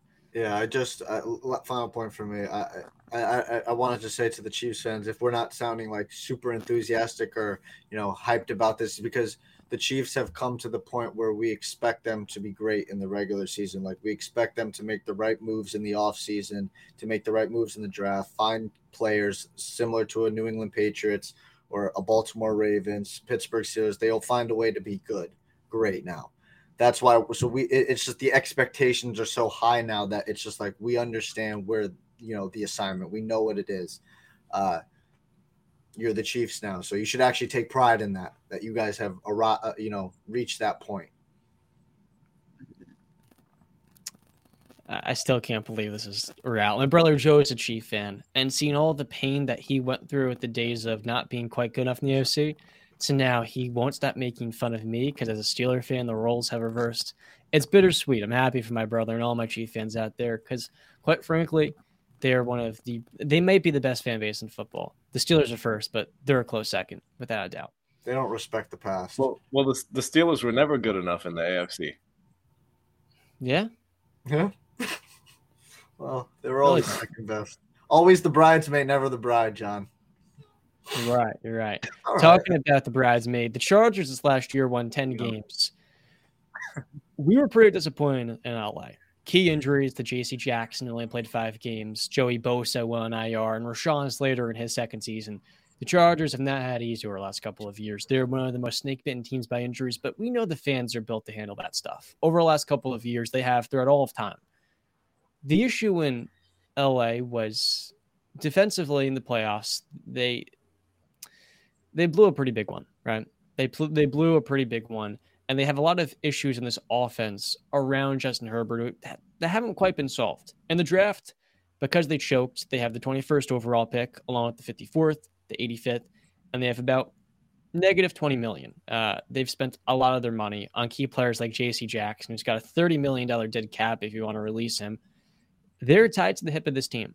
J. you're high in Justin Herbert. You think the playoff window with him is open, but this offseason, he's he's eligible for a monster extension that will cut close, ending that window of a top five quarterback and rookie contract. How do the Chargers continue to get better, but not just improve? We've seen the baby steps. How do the Chargers, Justin, finally become a contender and not the same old pretenders? Like I said that. Okay, so I'll be honest with you. What So I, I, feel like the chart contenders because of the guy that is under center, and I felt that way going into the playoffs. Uh, for the longest, I, they, this was supposed to be the year that they were going to go toe to toe with Kansas City. The offseason moves that they made, bringing Khalil Mack, bringing in a J.C. Jackson, and you know, for people that even, well, I think both of us had been pretty hard on their weapons this year. And if they, you know, add on the offensive end for Justin Herbert, but going into the season, I thought Keenan Allen, Mike Williams, uh, Josh Palmer, Austin Ekeler was more than enough on, on the offensive side. But I guess they were lacking that explosiveness and lacking a top of injuries was just a, a recipe for disaster for the for the Chargers. And this is a good team, a good roster on paper. It's that's the problem though. Football isn't played on paper. It's not who's on your roster, it's what you on the field. And that that was the biggest Chargers. I really believe if they'd gotten through the Jaguar, they could have competed with KC. They did it twice earlier in the season. They took them to the brink multiple times. They've been doing it for the last couple of years. I, I think the Chargers are a legit team. And yes, they have a lot of questions to be answered. Do you cut ties with Keenan Allen because he has a big cap hit this season? Uh, J.C. Jackson, if you, you're getting rid of him after one year, already a disaster of a move they made. But this team, like I said, as long as Justin Herbert is there, I, I feel more confident in their direction. I can't say this team is can't compete because I, I, honestly believe if you have that guy under center, if you have that main guy, an elite quarterback, he can take you to the next level. It's just about making the right moves now in the offseason, surround him with talent and invest in your because if you're going to pay him as much as expected to get paid, that means it's all the more important now to hit on your draft because you can't just go out there with that big cap hit. You have to draft correctly and you have to draft people that draft. can make immediate impacts, quite like the Chiefs did this past season. Yes. Um, so like y'all said, they don't have the cap space right now. I'm looking at their free agents this this upcoming uh, year. I mean, the, the, the one that just pops off, the biggest one, uh, Kyle Van Noy. Uh, that might be a, a, tough loss. He's not, you know, what he once was, but he's still mm-hmm. a good, solid veteran piece that you know knows how to play high level football, uh, and has been been in the playoffs and in the biggest stages, and made some pretty big plays. they might they're probably going to lose him in free agency because they don't have the, the space. They, have kind of got the team down. Uh, that's why they don't really need to make a lot of moves in the off season, especially splash moves uh, in free agency, I should say, because they've they've they made those moves. They have the players. They just got injured last year. Rashawn Slater, J.C. Jackson, Bosa was in and out. Keenan Allen was in and out. Khalil Mack actually, I think, played all the games. Uh, but yeah, they just need to get healthy and hit in the draft, like Justin said. The draft is very, very important. Those for those those rounds, like you, you need to find a player. I mean, like you said, I think the one thing on offense they were missing was that explosiveness. Somebody to be explosive. I don't know if they go that first round. Uh, maybe you go O line first round. Maybe you get a, a pick a defensive player because defense was kind of an issue for them uh, here and there. So it, will be, but I think definitely somewhere in the first three rounds, you you you go get an explosive weapon uh, to put in your offense that can you know uh, game break because because Keenan Allen's not gonna you know burn you. Mike Williams isn't gonna burn you. Austin Ekeler is not like a, a burner. So Everett not a burner. you, you need you need that one guy that can you know create a lot more space because they got a lot of possession guys on their team. You're right. So the good news for the Chargers is that Joe Lombardi is no longer their offensive coordinator. Thank yes. you. Uh, finally, Brandon Staley gets one thing right uh, on that side of the ball. Offensively, the Chargers definitely need explosiveness, but the 21st pick, you have to go receiver early. I look at Jordan Addison. There's Quentin Johnston at TCU, who's Zay got Flowers, size and great length. Zay Flowers at a Boston College. He seems like a, a, very late first rounder that could slip into the he second. put on some weight too. I saw a picture. I think he put on like 15 pounds of muscle. Really? I wonder how much what he'll be playing at. I think the obvious thing for them though is running back. Austin Ekeler is amazing at the backfield, but he's never eclipsed 20 carries in a single game before. He's more of a complimentary back that touchdown machine, great out of the receiving backfield, but you want him to be mm-hmm. an extra weapon and not the focal point. We saw in that I make fun of them that loss versus the Jaguars in the playoffs. They weren't running the ball down. They weren't just punching it down the opposing team's throat. And that's an issue for them. With Justin Herbert, you don't want him to have to throw 50 times in order to win those high level games. Let him throw 25. And I think for the Chargers, establishing a level of physicality offensively will then open up those deep shots. When you can add that dynamic on the ground, then it's easier. Now, Keenan Allen, you made the point, Justin. He missed seven games this last season, and he just turned 30 years old. Do the Chargers consider mm. cutting Keenan Allen? It sounds crazy, right? Because the last couple of years, one of the premier receivers in the league, but they can free up 15 million, and they'd only have a six six million dollars in dead cap for a player that, let's be honest, you save a lot of cap space, so you can replace him with a guy that's younger and maybe long term brings a similar amount of value. And it's a tough decision, BC, sure, but I know it's a tough decision. I know, you know, going by the Bill Belichick rule of thumb, you know, get rid of him a year early and, and not a, a, year too late. But for me, it's just like I, I Keenan Allen is a very important, you know, person in that locker room and on that team. I don't think Mike Williams is ready to be a number one. I don't think he'll ever be a number one, if I'm going to be honest with you. You need that Keen. You need Keenan Allen. I think you keep Keenan Allen. I, I, I got to be honest. I, I would, unless you see out there that there's something that you can you can go get to replace a Keenan Allen, which I don't see. Like I don't think you're getting a D Hop. Uh, so I, I, stick with Keenan. I don't think he, but but I, I really want to comment. I, I forgot to bring up Kellen Moore because he's a major part to this team that I'm I'm really excited for. He is going to be Justin Herbert and him are going to be best friends. he's going to make he's going to help Justin Herbert. I don't expect to have the same season he had last season where his numbers were down. I expect him to be up there 45 plus 100 yards, 30 35 touchdowns, uh, above a 64 65% completion percentage. I expect these things. Uh, cuz Kellen Moore is a great offensive coordinator. I think we all saw that uh, in, in, Dallas. just go look up the numbers that Dak put up, the Cowboys put up in total. I think over Kellen Moore's tenure, he's only second in yard total offensive yards to guess who? The Kansas City Chiefs. That's pretty good company. Um, he's going to make Justin Herbert that much better. He's going to make this offense that much better. He's going to scheme up the open plays for Justin, and Justin Herbert's just got to make the right plays, to make the right throws. And I think we all expect him to do that. So great move by the Chargers to go get a Kellen Moore still iffy on a Brandon Staley. Not you know a big fan of Brandon Staley as a head coach, but they got the coordinator right for for for, for the offensive side of the football. So now Brandon Staley hopefully can just focus on defense and you know make that thing actually good because that's what you were. He's going to need a healthy secondary this year. Nasir Adderley is a free agent. So is Drue Tranquill, who has started last couple of years, had a career high five sacks last season, nearly 100 tackles. Shout out Asante Samuel Jr. though.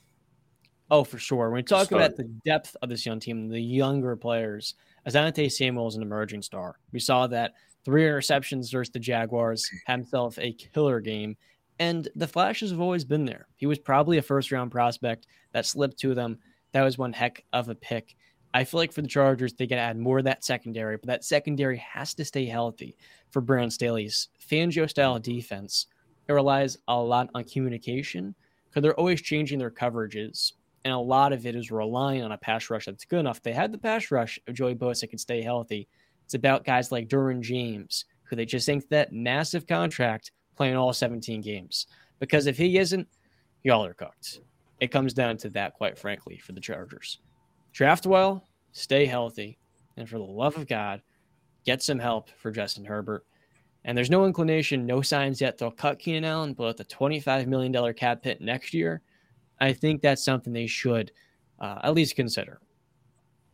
Now we're going to shift gears to the AFC East. Woo! The Jets and the Miami Dolphins for today, as we then shift gears to the Patriots and the Buffalo Bills. That'll be an interesting one for next episode. Which team will we start off with today? Justin, the choice is yours. Let's talk about the Jets. The New York Jets. Let's do it. I remember saying they could be a top five team by the end of 2023 or the end of 2022, right? And they lost the last six games of the season, finished with seven wins, and will move into this year's draft after a five and two start with the 13th overall pick, a second in the top 50. They only have six picks this year, and they don't have much cap space either. Some key free agents Quincy Williams, Connor McGovern, Lamarcus Joyner, and Kwon Alexander. Oh boy, J Rey. What is the move for this Jets team to finally, with this elite defense they've developed over the last year, and Breece Hall coming off the torn ACL, to not only make the playoffs, but become a contender in the AFC? Because defensively, you have the foundation with Robert Saleh. I think we all know the answer. And I don't know what we're waiting on. I think we're waiting on confirmation from Aaron Rodgers to say he's playing football for sure next season and he's open to the possibility of going to another team. Once that happens, I believe the wheels will start turning and the Jets will start making moves. Right now, I think uh, that's what's holding them back from either signing Derek Carr or moving on to other options. They want to know what Aaron Rodgers' plans are. And, and that is ultimately the right decision to do uh, to figure out what the hell this guy's doing.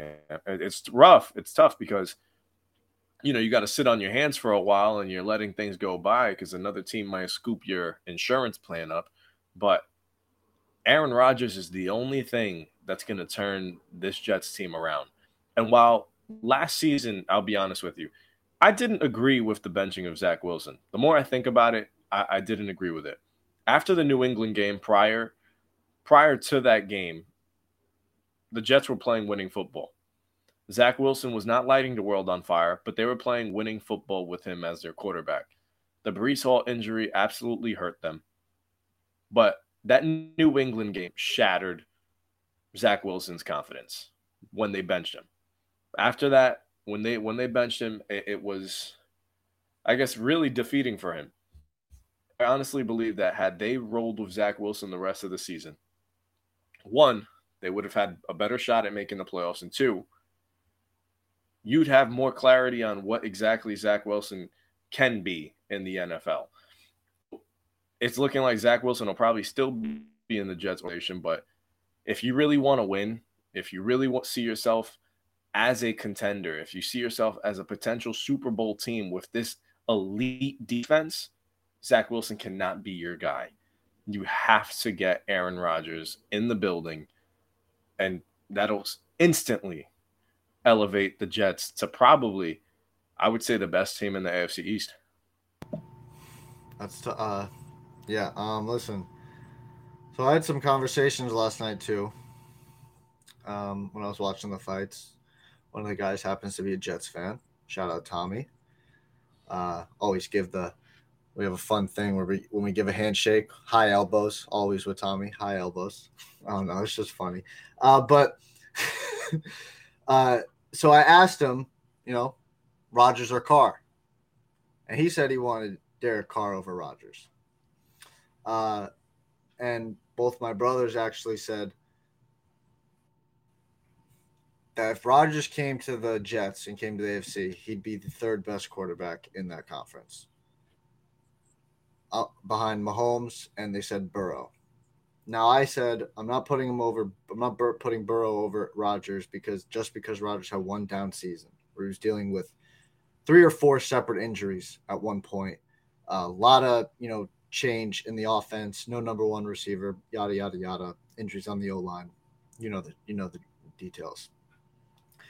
Before that, he was back to back MVP. So you know, I, I I think that they're looking at just the longevity of. First off, they don't want to be in this this bubble with Aaron Rodgers where he kind of controls his own fate and destiny, kind of like a, what Brett Favre would would uh, would uh, did. And they, they they they look at Derek Carr and they say, well, Derek gives us more of a uh, confirmation, I guess you would say, more trust in Derek Carr to really know that he's going to be there. Uh, so that's where I think they come from. But again, like Justin has said, if a guy like Aaron Rodgers is on the trade market or on the free agency market, whichever, you you you take your shot because those guys don't come available. Like a Tom Brady in free agency doesn't come available. Right? A Peyton Manning doesn't come available. Those things don't usually happen. So when they do, you take your shot. And like Justin said, the Broncos do not regret it. The Bucs do not regret it. You go get an Aaron Rodgers. You take your shot. One or two years with Aaron Rodgers is better than four or five with Derek Carr. I'm just telling you that right now. If you, this is what I'm going to say. If the New York Jets believe they are a quarterback away, you go get Aaron Rodgers. Plain and simple. I think Brandon, the Jets now are what the Broncos thought they were last all season. Garrett Wilson is an emerging superstar. Had 1,100 yards with three different quarterbacks, none of which upper echelon. The defense with Quinn Williams, they're at the pay soon. Sauce Gardner on a rookie contract. DJ Reed, who they signed as their second corner. Man, it's special. And they did that with the burden of an offense that, you know, first the Patriots in the second half of that, that matchup was getting negative yards. They couldn't move the football without Breece Hall. And I've seen a lot of parallels to when they acquired Brett Favre back in 2008, right? Because Rodgers and Favre, the two greatest quarterbacks arguably in Packers history, both 39 years old, great careers. I think Favre had three MVPs, Rodgers has four. And that Jets team started off the year. Justin, you've talked about this multiple times on the show. After back to back wins versus the Titans and the Patriots, with eight wins to three losses. But with Breece Hall, there's just another dimension to this Jets offense. You're not going to get early in the year, right? He tore his ACL early in the second month. But by the end of the season, Breece Hall is such a freak, and he was going to win the rookie of the year offensively if he didn't get hurt. That by the end of the season, if you add in Aaron Rodgers, everything the Jets have is almost everything he needs. The only thing they lack is left tackle. Mekhi Becton can't stay healthy. I don't know if he will be able to if he cuts some weight because he just last three years to struggle with that. If you can find a left tackle in the third round who will at least stay healthy, because I'll be honest, I don't trust Duane, Duane Brown at almost 40 years old. How much cap space they got, John? It's a great question. According to my data, they have about negative four million in cap oh, space oh, wow. and two million in dead money. Oh, okay. I thought they would have a lot more. Um, all right. mm-hmm. And my point is going to be invalid. I was saying if they had the cap space, because I was expecting them to have it, because you know, I didn't know they were paying that many people that much money. Uh, you know, you get Rodgers, and then maybe if you have enough money over uh, left over, Orlando Brown is out there, but that's a mute point at this point. They don't got the money for that. Uh, but yeah, so uh, my question now to you guys is, what we all agree, I think, you know, you go get Aaron Rodgers if you're the Jets.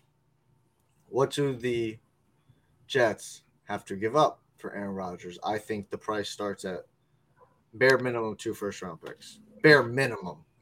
I don't expect it to be just two firsts. The Jets would have to give up the same package the Broncos gave up last year for Russell Wilson, which was two firsts, two seconds, defensive tackle, and Shelby Harris, a little bit older, and then also a couple of extra picks, day three, and also former top 10 pick and Noah Fant. I don't think the Jets have to give up many players, maybe one, but you're gonna have to give up at least. Yeah, I don't. I don't think. I don't think the. I don't see anybody. Maybe, maybe they they part ways with to give to them uh, on the team. But yeah, I could see two firsts. It's gonna be a steep price, man. What do you think, Justin? It's a steep price, especially when you don't know how long the guy's going to play. It's rough. But if you get verbal commitment and, you get him to sign a contract, well, he's already uh, has a big deal. But if you have him for two, three years, I, I think you, you, go out there and, and you throw as many draft picks as you need to. Well, I think I think he's on. I think he's got two years left. Young, um, yeah, give it up if you if, again. If the Jets believe their quarterback away, you go get Rodgers. Now, here's one thing I I'd be remiss if I didn't mention. Brian, you asked how much cap space the Jets had, and I told you they really have none. And the good news is that they can clear up upwards to 40 million by cutting players or at least restructuring players. Great example CJ Mosley, who they invest a lot of money into, Corey Davis, Duane Brown, Jordan Whitehead, even Carl Lawson, who came back last year off his torn ACL. All those free agents they signed at the start of the Saleh era, they can restructure those deals. And maybe they cut bait with Corey Davis and yeah. now they're opening upwards to 30 million Probably. to make a, a, pretty big splash. But you have to keep in mind a lot of that money is going to Quinnen Williams. because That boy, he's got to get his money. I mean, he was arguably the best defensive tackle in football this last year. I think he was personally. You heard that, Justin? He's got to get his money. All right. Yeah, I pay that man. Aaron Rodgers knows. Aaron Rodgers knows. Hey, John, what does Aaron Rodgers say? What's the what's what's the quote? don't judge. Uh, uh, be curious. Be curious. That's from a movie. Oh, damn it! I forgot what movie it's from. It's from a movie I've seen too. I'm gonna look it up. What do you say? Don't don't judge. Be curious. While you're looking at that, Brandon, the other issue for the Jets is that they don't have extra picks. All their picks are their own. So it's not like the Broncos, right? They've had picks they can move. They got one for Bradley Chubb the Jets don't have an influx of assets to invest into that offensive line. That's another key area of need for this team. The good news that Alijah Vera-Tucker, who was a swingman guard, great for them last year, former top 15 pick or top 20 pick, his season ended shortly with a pec injury. He comes back as the mix. He's going to be a great player. I really think, though, you have to invest almost all of the rest of those picks into a second running back. They couldn't find that last year. They thought they did. Maybe it's Michael Carter. We'll see. Then surely the tackle spots. Because if you get Aaron, that's a good start, but the finish is actually protecting him, which the Packers failed to do last season. By the way, it was uh, it was it was it's not a movie, it's a TV show, a great TV show. If you guys haven't watched, you guys need to watch it. Like I implore you guys to watch it. Ted Lasso, some Ted Lasso, great show. I love Ted Lasso. Phenomenal, fantastic. What a show. Yeah, you want to was also a, a great show this last season. Yeah, be a goldfish. What? You want to was also a phenomenal show this last season. What? The Miami Dolphins offense with the healthy yeah. Tua Tagovailoa. Yeah. So the Dolphins got off to a rocket hard start. Rocket hot. Let me repeat that. So the, hard. The Miami Dolphins got off to a rocket hot start in 2022. But by the end of the year, Tua had suffered multiple concussions, missed the end of the season. Teddy Bridgewater is even less durable, and remarkably, they're down to their third string quarterback and Skylar Thompson. They finish the year with nine wins. They then take the Bills in the wild card down to the wire. If they had Tua, they're winning that game. And now you look at a team that at receiver you have the best, the best combination of talent and speed in Jaylen Waddle and Tyreek Hill. They were a cheat code this last season. At running back, Raheem Mostert was great, put on some weight, he stayed healthy. You have a ton of weapons but Mostert's a free agent. So is Mike Gesicki, a former top top pick for them that's been pretty valuable the last couple of years. And Trent Sherfield, the third receiver. Defensively, they hire Vic Fangio, but even then, they've all have expectations because they traded a first round pick that they got the last one from the Trey Lance trade for Bradley Chubb, who they then inked to a monster four year contract, if memory serves fully guaranteed. Brandon, you are a little bit lower on this Dolphins team for reasons I think every viewer will understand the moment they clicked on this video. What is the biggest concern with this Dolphins team? And this all season, how can they kind of maybe cloud any of your judgment or skepticism with this team long term? Well, first off, I'm looking at now this could just be Wikipedia, right? It's Wikipedia says they have their first round draft pick this year. They don't have their first round draft pick this year, right? Wikipedia would be remiss because their first pick is the 51st. 51st in a second. round.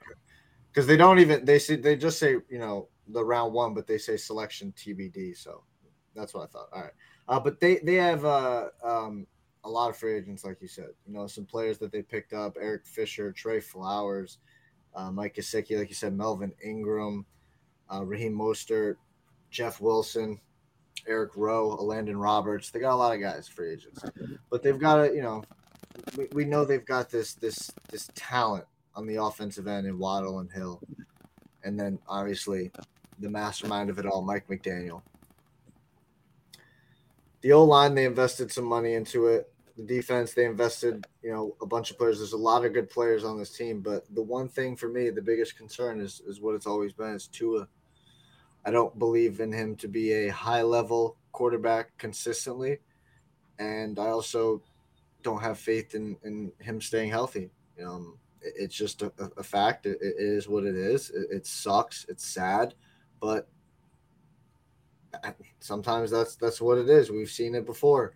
Some players just you know they can't stay healthy. So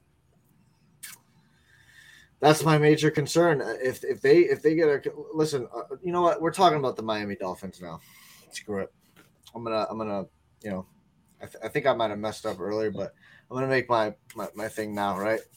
There's a guy out there, quarterback, falling on some hard times. You know, made a resurgence somewhere on the on the West Coast late in the season. He's he's a free agent, and he, he he's got there, there's a spot here. If the Dolphins are serious, they should call one Mr. Baker Mayfield to be their backup quarterback and Baker should very much consider this spot. As I said, I'm pretty sure last year when he was a free agent, we were talking about this. I said Miami is a perfect spot because guess what? Backup quarterback Tua is injury prone. You wait for your opportunity, and guess what? When you get that opportunity, you're not going to be stuck in a in a Los Angeles Rams team that has literally nothing. You're not going to be stuck on a Carolina Panthers team run by Matt Rhule you're going to be on the Miami Dolphins with Tyreek Hill and Jaylen Waddle with Mike McDaniel calling an insane offensive scheme and a good O line when healthy. Baker Mayfield in Miami. I love it. I'd hate it for the Patriots to go against it, but it, it's. I, I have to be honest. This is a per. This is one of three or four teams. I got to remember the other teams where I believe Baker should freaking consider and really go. And I think Miami, to me, is a number one option, should be his number one option. They should consider that. They should. As a backup quarterback, I'm just saying. I, I actually really love that. Yeah, that that kind of got me excited.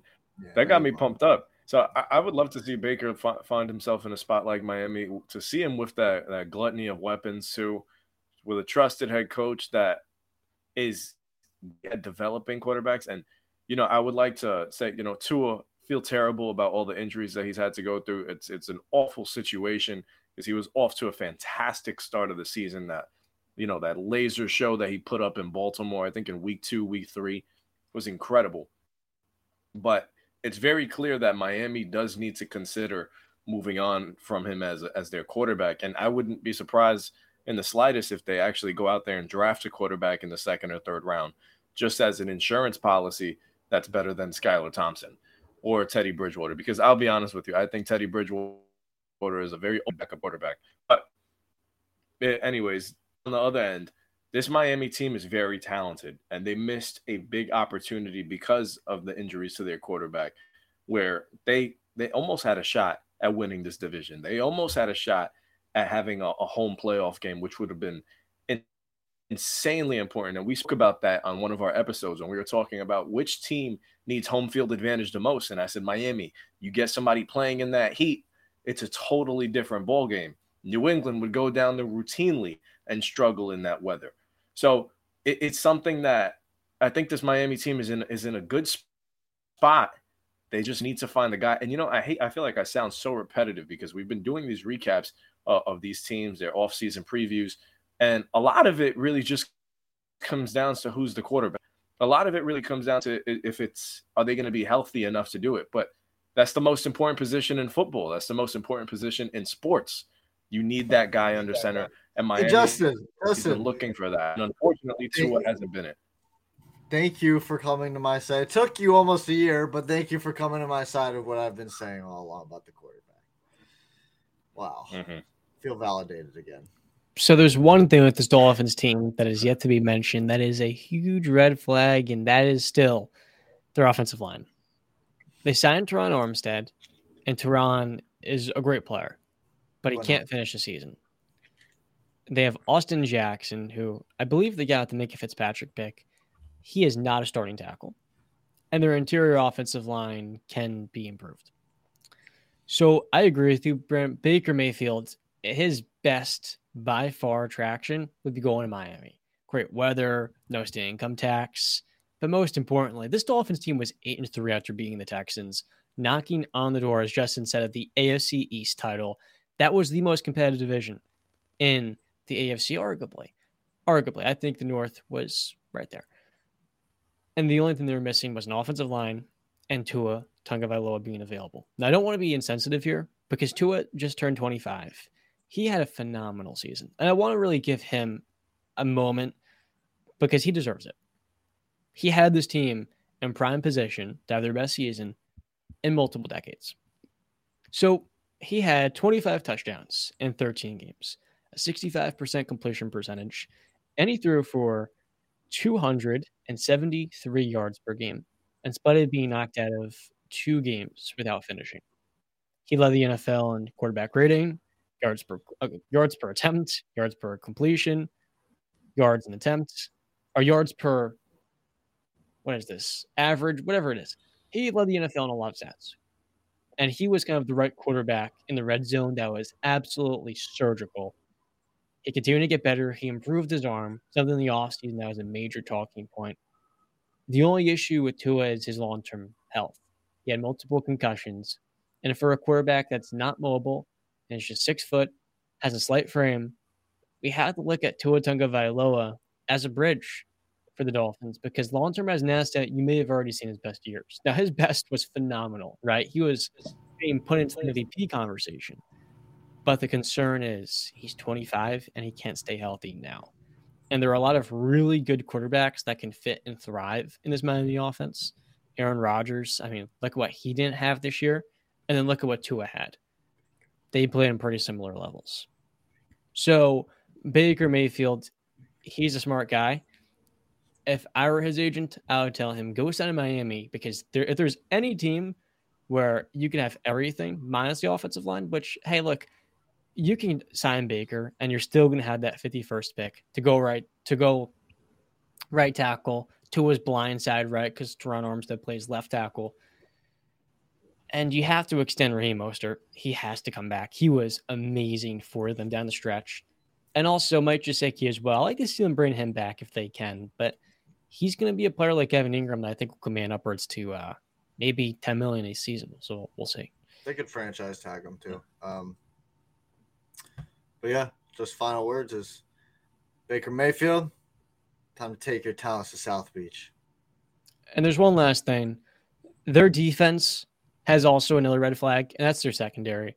Um, Byron Jones recently came out and talked about, you know, how since coming to the league, especially the Dolphins, you know, his health has also been jeopardized. Their secondary has regressed. Between him and Xavien and Howard this last season, Howard was a player I wish my Steelers took in the draft. He went in the second round, and he's had some monster seasons. But Xavien doesn't look like the same player. So they're really reliant mm-hmm. on Jevon Holland, their second year safety, and he's going to be a great player. You have Chubb, you have Jaelan Phillips, who they took in the first round. I think Phillips is going to develop into a Pro Bowler. You have a lot on the edge. But now for Vic Fangio, his defense is predicated on athletic, smart, and durable safeties that can not only cover one on one and man, but can move moved rounds.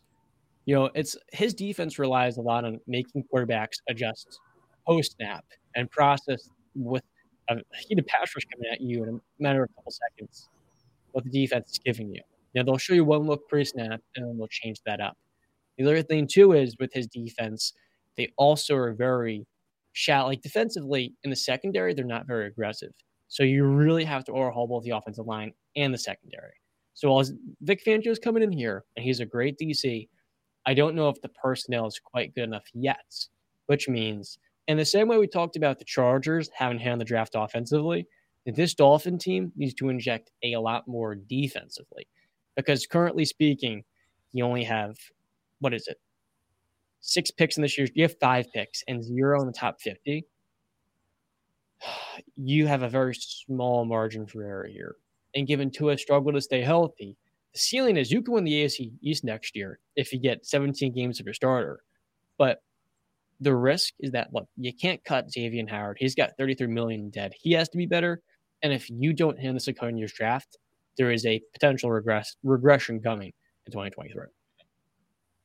Talking about a little bit more positive. Well, you know, the, Jordan Poyer seems like a, a, great fit for the Miami Dolphins. He's he's a guy that has already came out and said uh, he where uh, take half of his paycheck and then also would like to play somewhere where it's sunny and nice for the majority of the year. Uh, that's a nice little hint me. Talking about places that are sunny, Las Vegas, 285, UFC, Jon Bones Jones, Bo Nickal, the introduction. Brandon, I'm a casual UFC fan, and last night, I'll be honest, it disappointed me in some ways, but boy, was it exciting. Let's start off with this UFC 285 recap, everything that the people need to know. So yeah, it was a it was overall it was a, it was a, it was a great night in my opinion. Uh, I had a lot of fun. It was very highly entertained throughout the entire night. Um, I'll just give a couple of mentions uh, the prelims before I get to the pay per view and main card. Uh, shout out Ian Garry, Irish guy, undefeated, uh, now twelve and zero. Uh, he he really started his MMA, career by seeing Conor McGregor take his rise. Uh, he got the TKO in in the final thirty or forty seconds of the third round. Uh, he got dropped in the first round, rebounded well, uh, and was able to to get the finish late in the round with a, beautiful combos. Uh, so shout out Ian Garry. Uh, shout out Amanda Ribas. She had a great performance. Uh, she was able to beat uh, uh, Araújo, I should say, by decision, unanimous. now she's going to be officially ranked in the flyweight division. she's had a couple of tough fights against some ranked opponents in the flyweight division that um, uh, and lost them, so she couldn't get ranked. But uh, now she's officially going to be ranked in there, so that that's good. She's another contender for this flyweight division that has kind of opened up because of what happened in the co-main event. But I will get to that. Um, uh, Dricus du, uh, du Plessis, South African guy, broke into the top. I think now maybe six or five in the middleweight division by beating Derek Brunson. Uh, Derek Brunson's team threw in the towel for him. I was just getting bad. Brunson is he's, he's getting old, uh, or should, he is old. Uh, he gasses out really quickly, and these these young guys like du Plessis, they're just hung, hungry lions, and, and they feed on that when they smell blood in the water. So big win by du Plessis, but I think he's got a lot of work to do to compete with those top five guys in the 185 pound division. Uh, then the main event of the prelims, uh, my guy Cody Garbrandt coming back after a year layoff. Uh, didn't have a very exciting fight. Uh, used a little bit more of his wrestling. Uh, was able to get the takedowns, beautiful takedowns. Uh, he was able to set them up nice. Uh, landed him perfectly. Wasn't able to hold Tre- uh, Trevin down uh, that much, but was able to get the takedowns. Uh, you know, evaded a lot. Did some dance moves here and here and there to, to pump up the crowd, but it was overall not a very exciting fight. Uh, Cody has, has just been a different fighter after being, being finished in four of his last, I think, six fights. Uh, after an, an, insane rise, undefeated, beating Dominick Cruz for the bantamweight championship in arguably the greatest performance in a championship fight of all time. Cody Garbrandt. He's just he's he's had a, a downhill ever since uh, the TJ fights. Uh, so it was good to see him get a win and, and be back, but he just doesn't look comfortable on the feet anymore because of just you know the damage he's taken. But kicking off the the main card, the pay per view, the guy I hyped up very highly, one Mister Bo Nickal, elite wrestler out of Penn State, four zero oh now. I was telling everybody that I was watching the fight with when this fight was uh, uh about to uh, go on when they were doing the walkouts that I said Bo Nickal within two minutes it was 254. I was close, but listen, was it a highly impressive fight? N- not not necessarily, right? Like uh it, it, it didn't display Bo Nickal's skills as much as I, I, I wanted it to, or as much as it, it um it did in the Dana White Contender Series. But he listen, he's making a he's taking a big step up in competition. He's fighting the guy he's fighting, Jamie Pickett. It doesn't have a great record, but he's got 21 fights. He's got experience. He's fought before.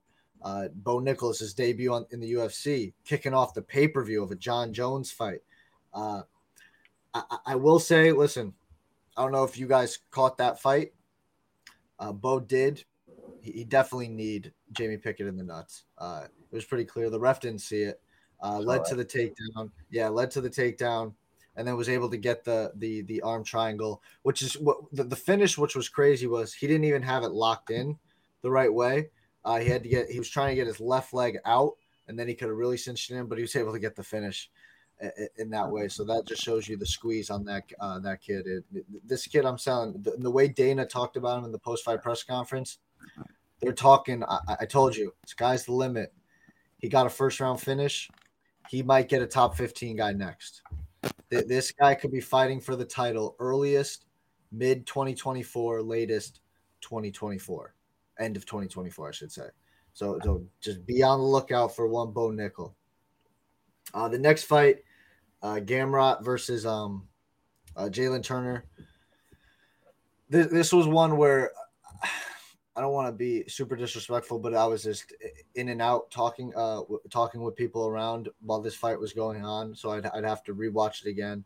Uh, Gamrot was able to uh, get the get the uh, decision win, the split decision win. Uh, taking a short notice fight, tough fight against Jalin Turner. I saw that uh, the things I did see were pretty good. The ba- there was back and forth action. There was big shots being landed, takedowns, uh, submissions being thrown up. So it looked like a good fight. I'm gonna go back and rewatch it, but Gamrot got the fight. Uh, high risk uh, fight for a guy, short notice, and uh, being the higher ranked fighter.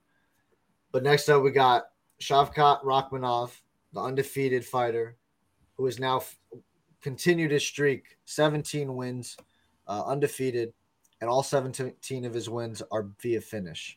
He's finished every single one of his opponents. And this fight was fight of the night. Uh, Geoff Neal missed weight uh, by four pounds. He came in at 175. So, and, and Dana Dana said, uh, "Listen, Dana got uh, gave this guy his uh, his um his performance uh, um, bonus money, which he never does. If you miss weight, you don't get performance money. But he just said this fight was just so good, uh, so great. The the the the heart that both guys showed. I mean, Rakhmonov with those knees to the, the stomach just over and over again. The vicious, the elbows, the big shots uh, Shavkat getting rocked by Geoff Neal over and over, showing heart and, and, being able to overcome adversity. It was just, I mean, it, it, it, was a great fight. The body shots really paid off late into the uh, late in in the third round, and then Shavkat able to get that finish, the submission. Uh, almost kind of like a one-armed standing rear naked choke was just it was a highly impressive finish uh, with like I think 40 seconds left in the fight uh, what a fight! Uh, definitely fight of the night. Insane. I I I, loved that fight. Uh, I don't know where it's going to rank in fight of the year. We'll get we'll, we'll we'll see where we are later this year, but that was one hell of a fight. So next up, we got the first of two title fights. We got the Queen, or the former Queen, I guess I should say now, uh, Valentina Shevchenko, who had, I believe, eight title defenses, I think, uh, for her flyweight title, maybe seven, six, somewhere in that range. Uh, to me, she's the second greatest female fighter of all time behind Amanda Nunes. Um, and she actually might be talent wise, technique wise, the most talented fighter I've ever seen because she's just the way she fights is, is, is robotic at, at, at times. Um, this fight, I, I, I didn't see it going the way that it, it, it went. Uh, I thought Valentina was going to be able to take her down with more ease uh, and be able to dominate the top position with more ease. She almost did in the second round. She almost she got the crucifix position uh, for like a, couple seconds, but Alexa was able to fight out of it, show great grit and determination, get uh, getting up and um, Going into the third, I really I thought it was one one. I thought Grasso won the first. She was able to land a great one two on Valentina. Oh, when she rocked Valentina, the whole room I was watching it was like, holy crap! Here we like she just rocked Valentina because I, I, I haven't personally seen that. Um, or I haven't seen it in a long time. Valentina is, just doesn't get uh, cracked like that. Alexa, I, I, did say this: if this was on the feet, it would it, it would have a chance to be a really um, exciting fight. And I said Grasso is alive. Uh, she has a live chance on the feet because of her boxing style. Uh, she's got that Mexican boxing style taken over uh, after uh, you know the greats of Canelo Alvarez and, and, and the other great boxers, but she so she showed great uh, timing, power, the, the the improvements on the ground, being able to get up, and then going into the fourth round. I thought uh, I thought going into the fourth, I thought Valentina was up two one. I thought she had round round two and three. Alexa won round one, and then the fourth round came. I thought Grasso was winning that round. It was it was close, but I thought Grasso had more of a majority of that round. She was winning, and then at the end of it, she talked about in her post fight press conference where she said they, they were working on Valentina likes to do a lot of spinning attacks and they timed it. They timed it well and she timed it perfectly. When she did her spinning attack, I think she threw a spinning back kick. She was able to get to the back like a freaking spider monkey. She was able to wrap those legs around her uh, waist backpacker, work towards the choke. And I think if you guys saw the replays, you can see just how tightly she's she's inching a little bit closer, just tightly squeezing that in. And then you see even Valentina, she doesn't want to tap because I don't think she was going unconscious or anything. Maybe she was. It wasn't under the, the neck, but it was when you see her release, you can see a huge white mark on Valentina's face of how tight she was squeezing. Valentina didn't want to tap, but you can see when she gets up, she just puts her hands in her face like, damn, I got, you know, the queen had been dethroned. The queen had been dethroned. And, and We've seen a lot of upsets lately. Uh, Pena over Nunes a couple years ago. Leon Edwards over Usman, which we're going to see the trilogy fight in a couple of weeks in London. We've uh, uh, not really an upset, uh, but Pereira over Adesanya. We've seen a lot of these upsets uh, upsets lately. And Valentina is the, was the next victim. Um, so shout out Alexa Grasso. I've been a big fan of her for years. Mm. She started out at strawweight. She's now moved up to flyweight. She's still undefeated at flyweight, five and zero now with a win over the greatest flyweight um, fighter uh, in women's uh, MMA history, and Valentina Shevchenko, one of the greatest fighters, uh, female fighters of all time. Insane win. Now we move on to a, a rematch. Valentina will get a rematch because when you're that dominant for so long, you deserve and you have earned your rematch. I just hope the rematch is in Mexico City, Mexico. Uh, because now we've got three Mexican born champions in the UFC. We got Alexa Grasso, the first ever female uh, born uh, uh, UFC champion. Yair Rodriguez, who won the interim UFC featherweight championship. And Brandon Moreno, who is a two time flyweight champion. So we got three Mexican born champions, and then Irene Aldana is in talks to possibly fight Amanda Nunes for the bantamweight championship. So we could have four uh, Mexican born champions at once. I hope the next fight for this is in Mexico. Have all those fights on that card. Have a big blow off date. That would be epic. Mexico will go absolutely insane. Viva la Mexico. Uh, what a night though uh, for that. But now we move on to the main event. The fight in which this card was built on. The return. The debut at heavyweight of the GOAT, Johnny Bones Jones. Three plus years. I I I had a feeling, guys. I told you. I, have been saying Jones inside of four rounds. I believe the wrestling is just on another level. Uh, if Francis was able to take him down, what do you think Jon's going to do? Uh, John is the greatest of all time. His resume speaks for itself. He's beaten everybody, uh, and in, in, in great fashion too. 20 now, you know, quote unquote 28 and 0. He, he's got that one loss, not really lost disqualification, uh, never lost a fight. And when he, he, he, I didn't expect it to go that, that the way it did. I'm going to tell you that. I thought Ciryl would put up a little bit more of a fight. I thought it maybe go late second round finish for Jon, early third. But goddamn, did he, uh, he sliced. I was ho- hoping for that. Hoping, yeah, but he sliced through him like butter. The first time he got, he was able to get his hands on him. It, he tossed around. He tossed around a 250 50 pound man like he was a kid. Put him on his ass. Was able to work for position, wrap the legs around, and I didn't think he was going to be able to get. That is a hard spot to get a submission like that off with the cage right there, and the, the just the the way you are, the position to get a squeeze. But pay, that 84 inch reach pays off. Those long, lengthy limbs he's got the tight squeeze, the strength he's got. I, initially, you couldn't see if it was under the chin, but on the replay, you could see it was under the chin. And I mean, what was it? it was two and a half minutes, John? I think uh, was was the entire two fight. minutes and four seconds. Two minutes and four seconds. So, right when he did that, he tapped out. I said, "What are they going to say now? this man is the goat. He's done it. He's there's nothing more to say. I mean, we're, we're, he made it look effortless." Easy. He made Ciryl Gane look like he wasn't even a ranked fighter. So, I, I mean, I'll let you guys speak on the main event or any other fights before I, I want to talk about the future, uh, uh, going into the future of the UFC for this event. So, if you guys have anything you guys want to say about the the fights or Jon Jones in general, Jerry.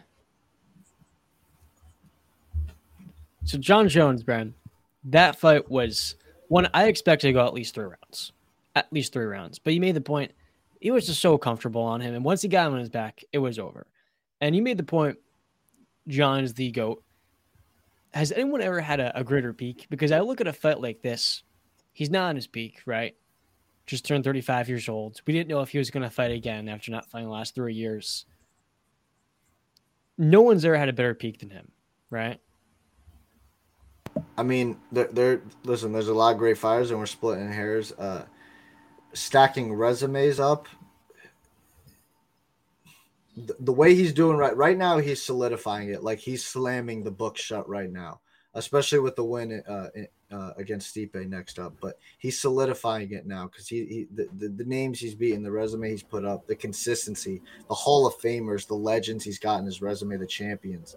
It's it's bar none. I mean, you can compare like a GSP, a Silva, uh, some of those guys, uh, Amanda Nunes for, for my money. Um, but it's Jon. Clear, clearly, uh, it's Jon. Yeah. I mean, the fact that he came in after three years off, it was just so comfortable.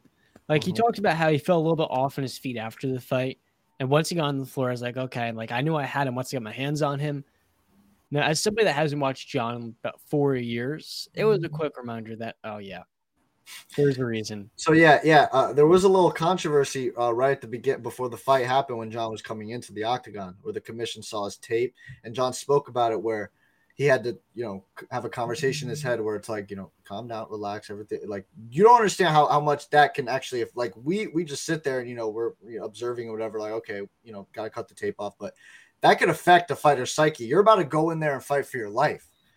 And then now you got to worry about uh, are they going to let me fight? Like, because Jon said, uh, he said in the post post fight press conference, just for future reference, I'm never fighting without tape on my on my feet. So just so everybody knows that. So he literally told the commission that when he was going to the octa, I'm not fighting if if you tell me to take the tape off my feet.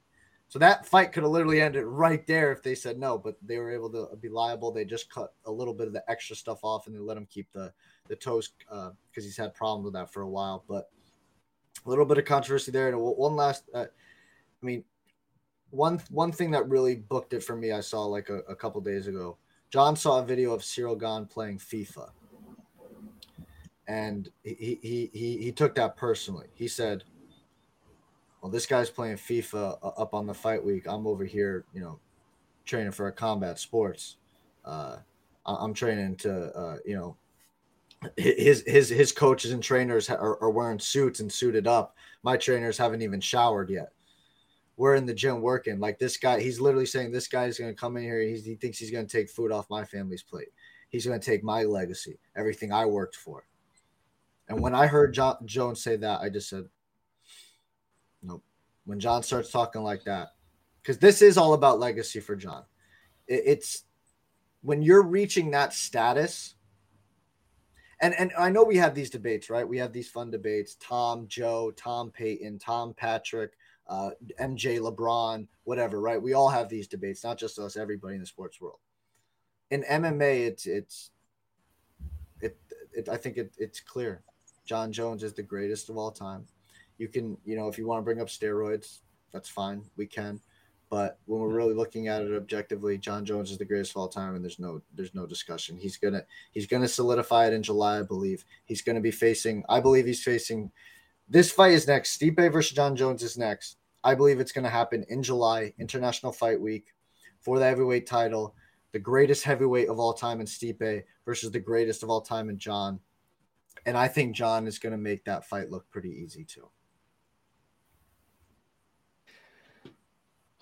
I mean, the way he did just throw Gane around like he wasn't six four, right? Six four, two forty five. Yep, two. Like, I, I kind of forgot how massive Gane is, and coming to this fight, like it was not supposed to be that dominating performance. And Joe Rogan talked about the only damage he took was a knee uh, in the first 10, 15 seconds. Outside of that, it was just never a fight to begin with, quite mm-hmm. frankly. Got him to the ground and you don't see that too often. I would say in the UFC, I'm more of a casual fan. Yeah. And the fact that he just in that big of a moment, three yeah, years in, in those championship fights, yeah, yeah. I mean, it's it's crazy. It, yeah. Justin, did you have anything? You, you know, I think the the biggest thing about the fight is so you, you see. Do you guys hear me? Yeah, I hear you now. My, hear you now. So off. That's kind of why I've been. But um, Okay. I, I feel like the biggest thing about the fight is three years off his physique from his last fight compared to this fight. It's okay. Uh, you know what what what kind of version of Jon Bones Jones are we going to see? But he said it at the fight. He's been rested. He was he once he got got him on the ground, he's comfortable. That that that's his bread and butter. So match ended a little bit faster than uh, a person that's pretty new to UFC. Uh, our clown brands needs to be early. I'm not waiting until 12 o'clock to, to watch and a half. So, but all in all, it, it's one of those things. It, it's awesome to see somebody overcome so much, take three years. Just a quick reminder I'm still him. So, Jon Bones has it, man. And I saw Chandler Jones in the background too. Might be tuning into more of Jon Jones's fight. Just Brandon. There you go.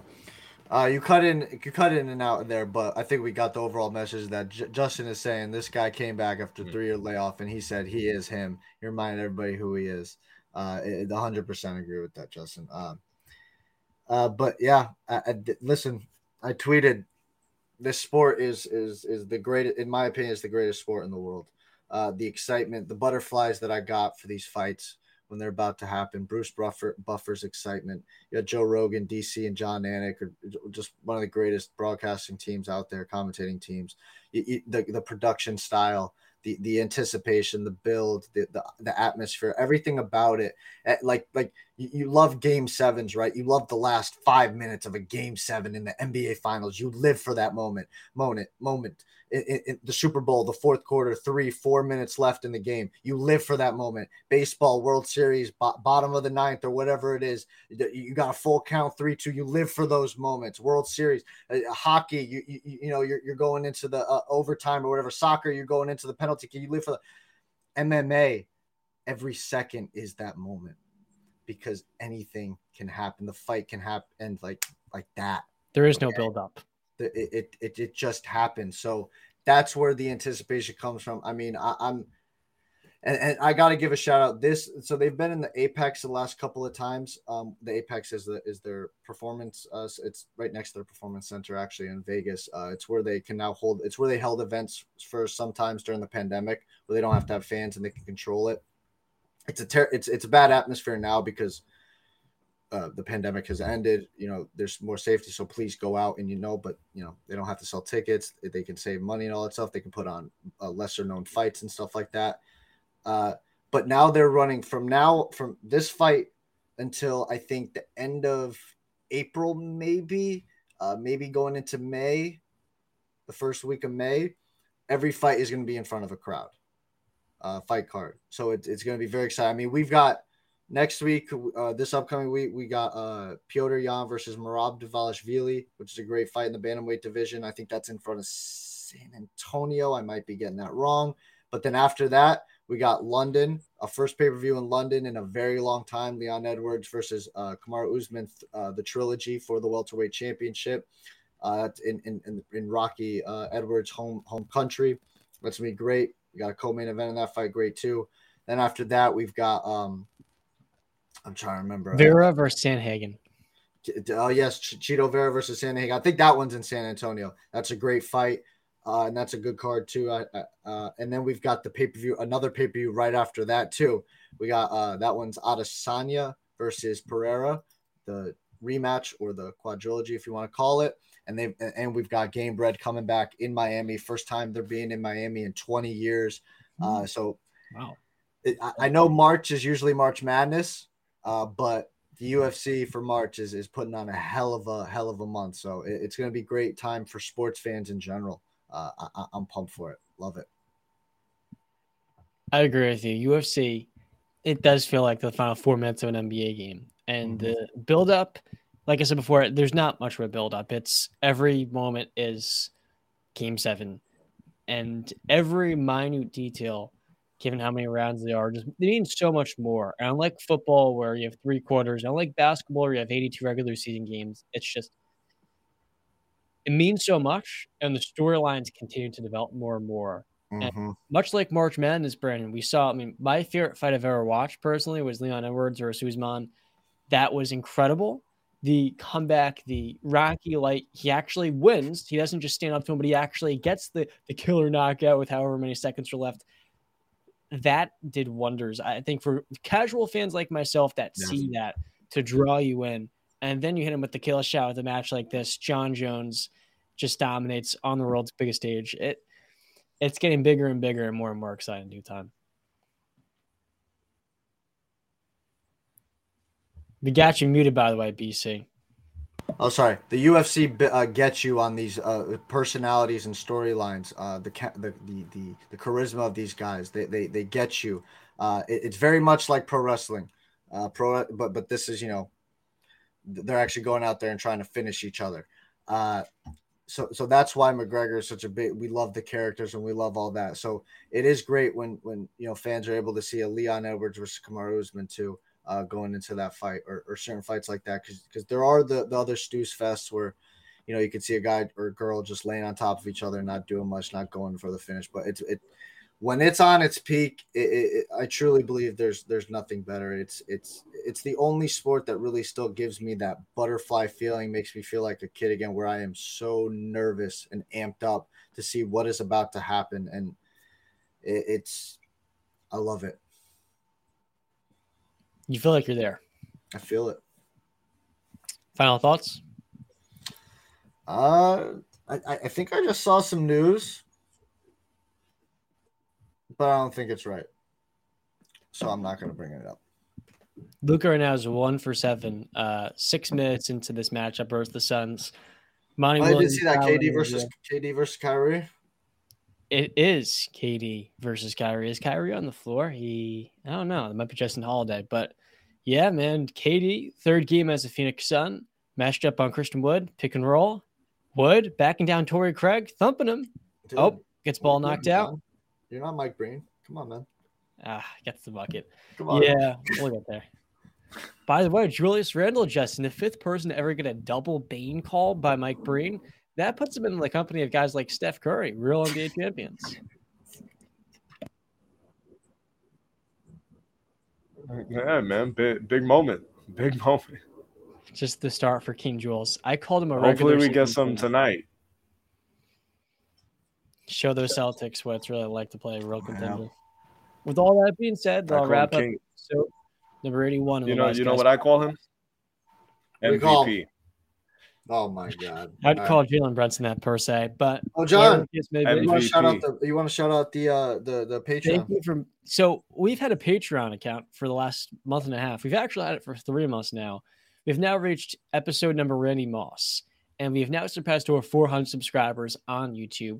We have half a thousand total. We've done this podcast now for eight months. If you would like to get your head in the game, we already have a lot of supporters. We're growing a community here more and more our plan for this show is to record two episodes a week, you know, and more importantly, we want to get better and better at this content stuff. As we continue to improve, we're welcoming any of you guys to join us in Discords. You can even request topics on the show if you sign up for our Patreon for as little as a dollar a month or as much as seven, whatever it may be. We appreciate all of you tuning in. But if you have, you know, $12 a year you'd like to contribute to the show to help us pursue this full time, maybe one day, and get us to record more and more often, that's something we'd like to shout out.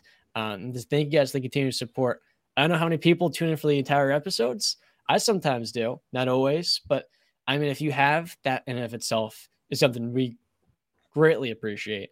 And uh, we view this as just the beginning of this, this show, at least, and especially uh, I want to help Justin and BC break into their respective fields mm-hmm. in the broadcast industry. So uh, we'd appreciate any of you guys that even look at the Patreon account and consider, let alone actually contributing money to us via crowdfunding platform. Yeah, I, I just want to say one last thing on that. Um, hundred percent. We're trying. I, I I truly want to be a be a part of something special. I want to grow something here uh, with everybody. So I mean, the, the the stuff we're offering now is just you know base model for right now. We would love to grow it and, and do even more stuff with it. Uh, you know, whether that be creating a kind of a, a family type environment where we have fantasy football leagues, uh, we have leagues on Madden or NBA 2K, uh, stuff like that. We talk about other things uh, uh other than sports because we all have interests besides sports too. So let's do it. Broncos country. We go to that Steelers Super Bowl parade together. Let's ride. We have the vlogger for the podcast. With all that being said, I'll wrap up episode number 81. As always, we'll see you next time. Take do it again. Do it again. I don't know if you guys can hear. Me. I didn't hear half of the things that you guys were saying. I was just looking at a bunch of mouths. Let's just stay classy one more time.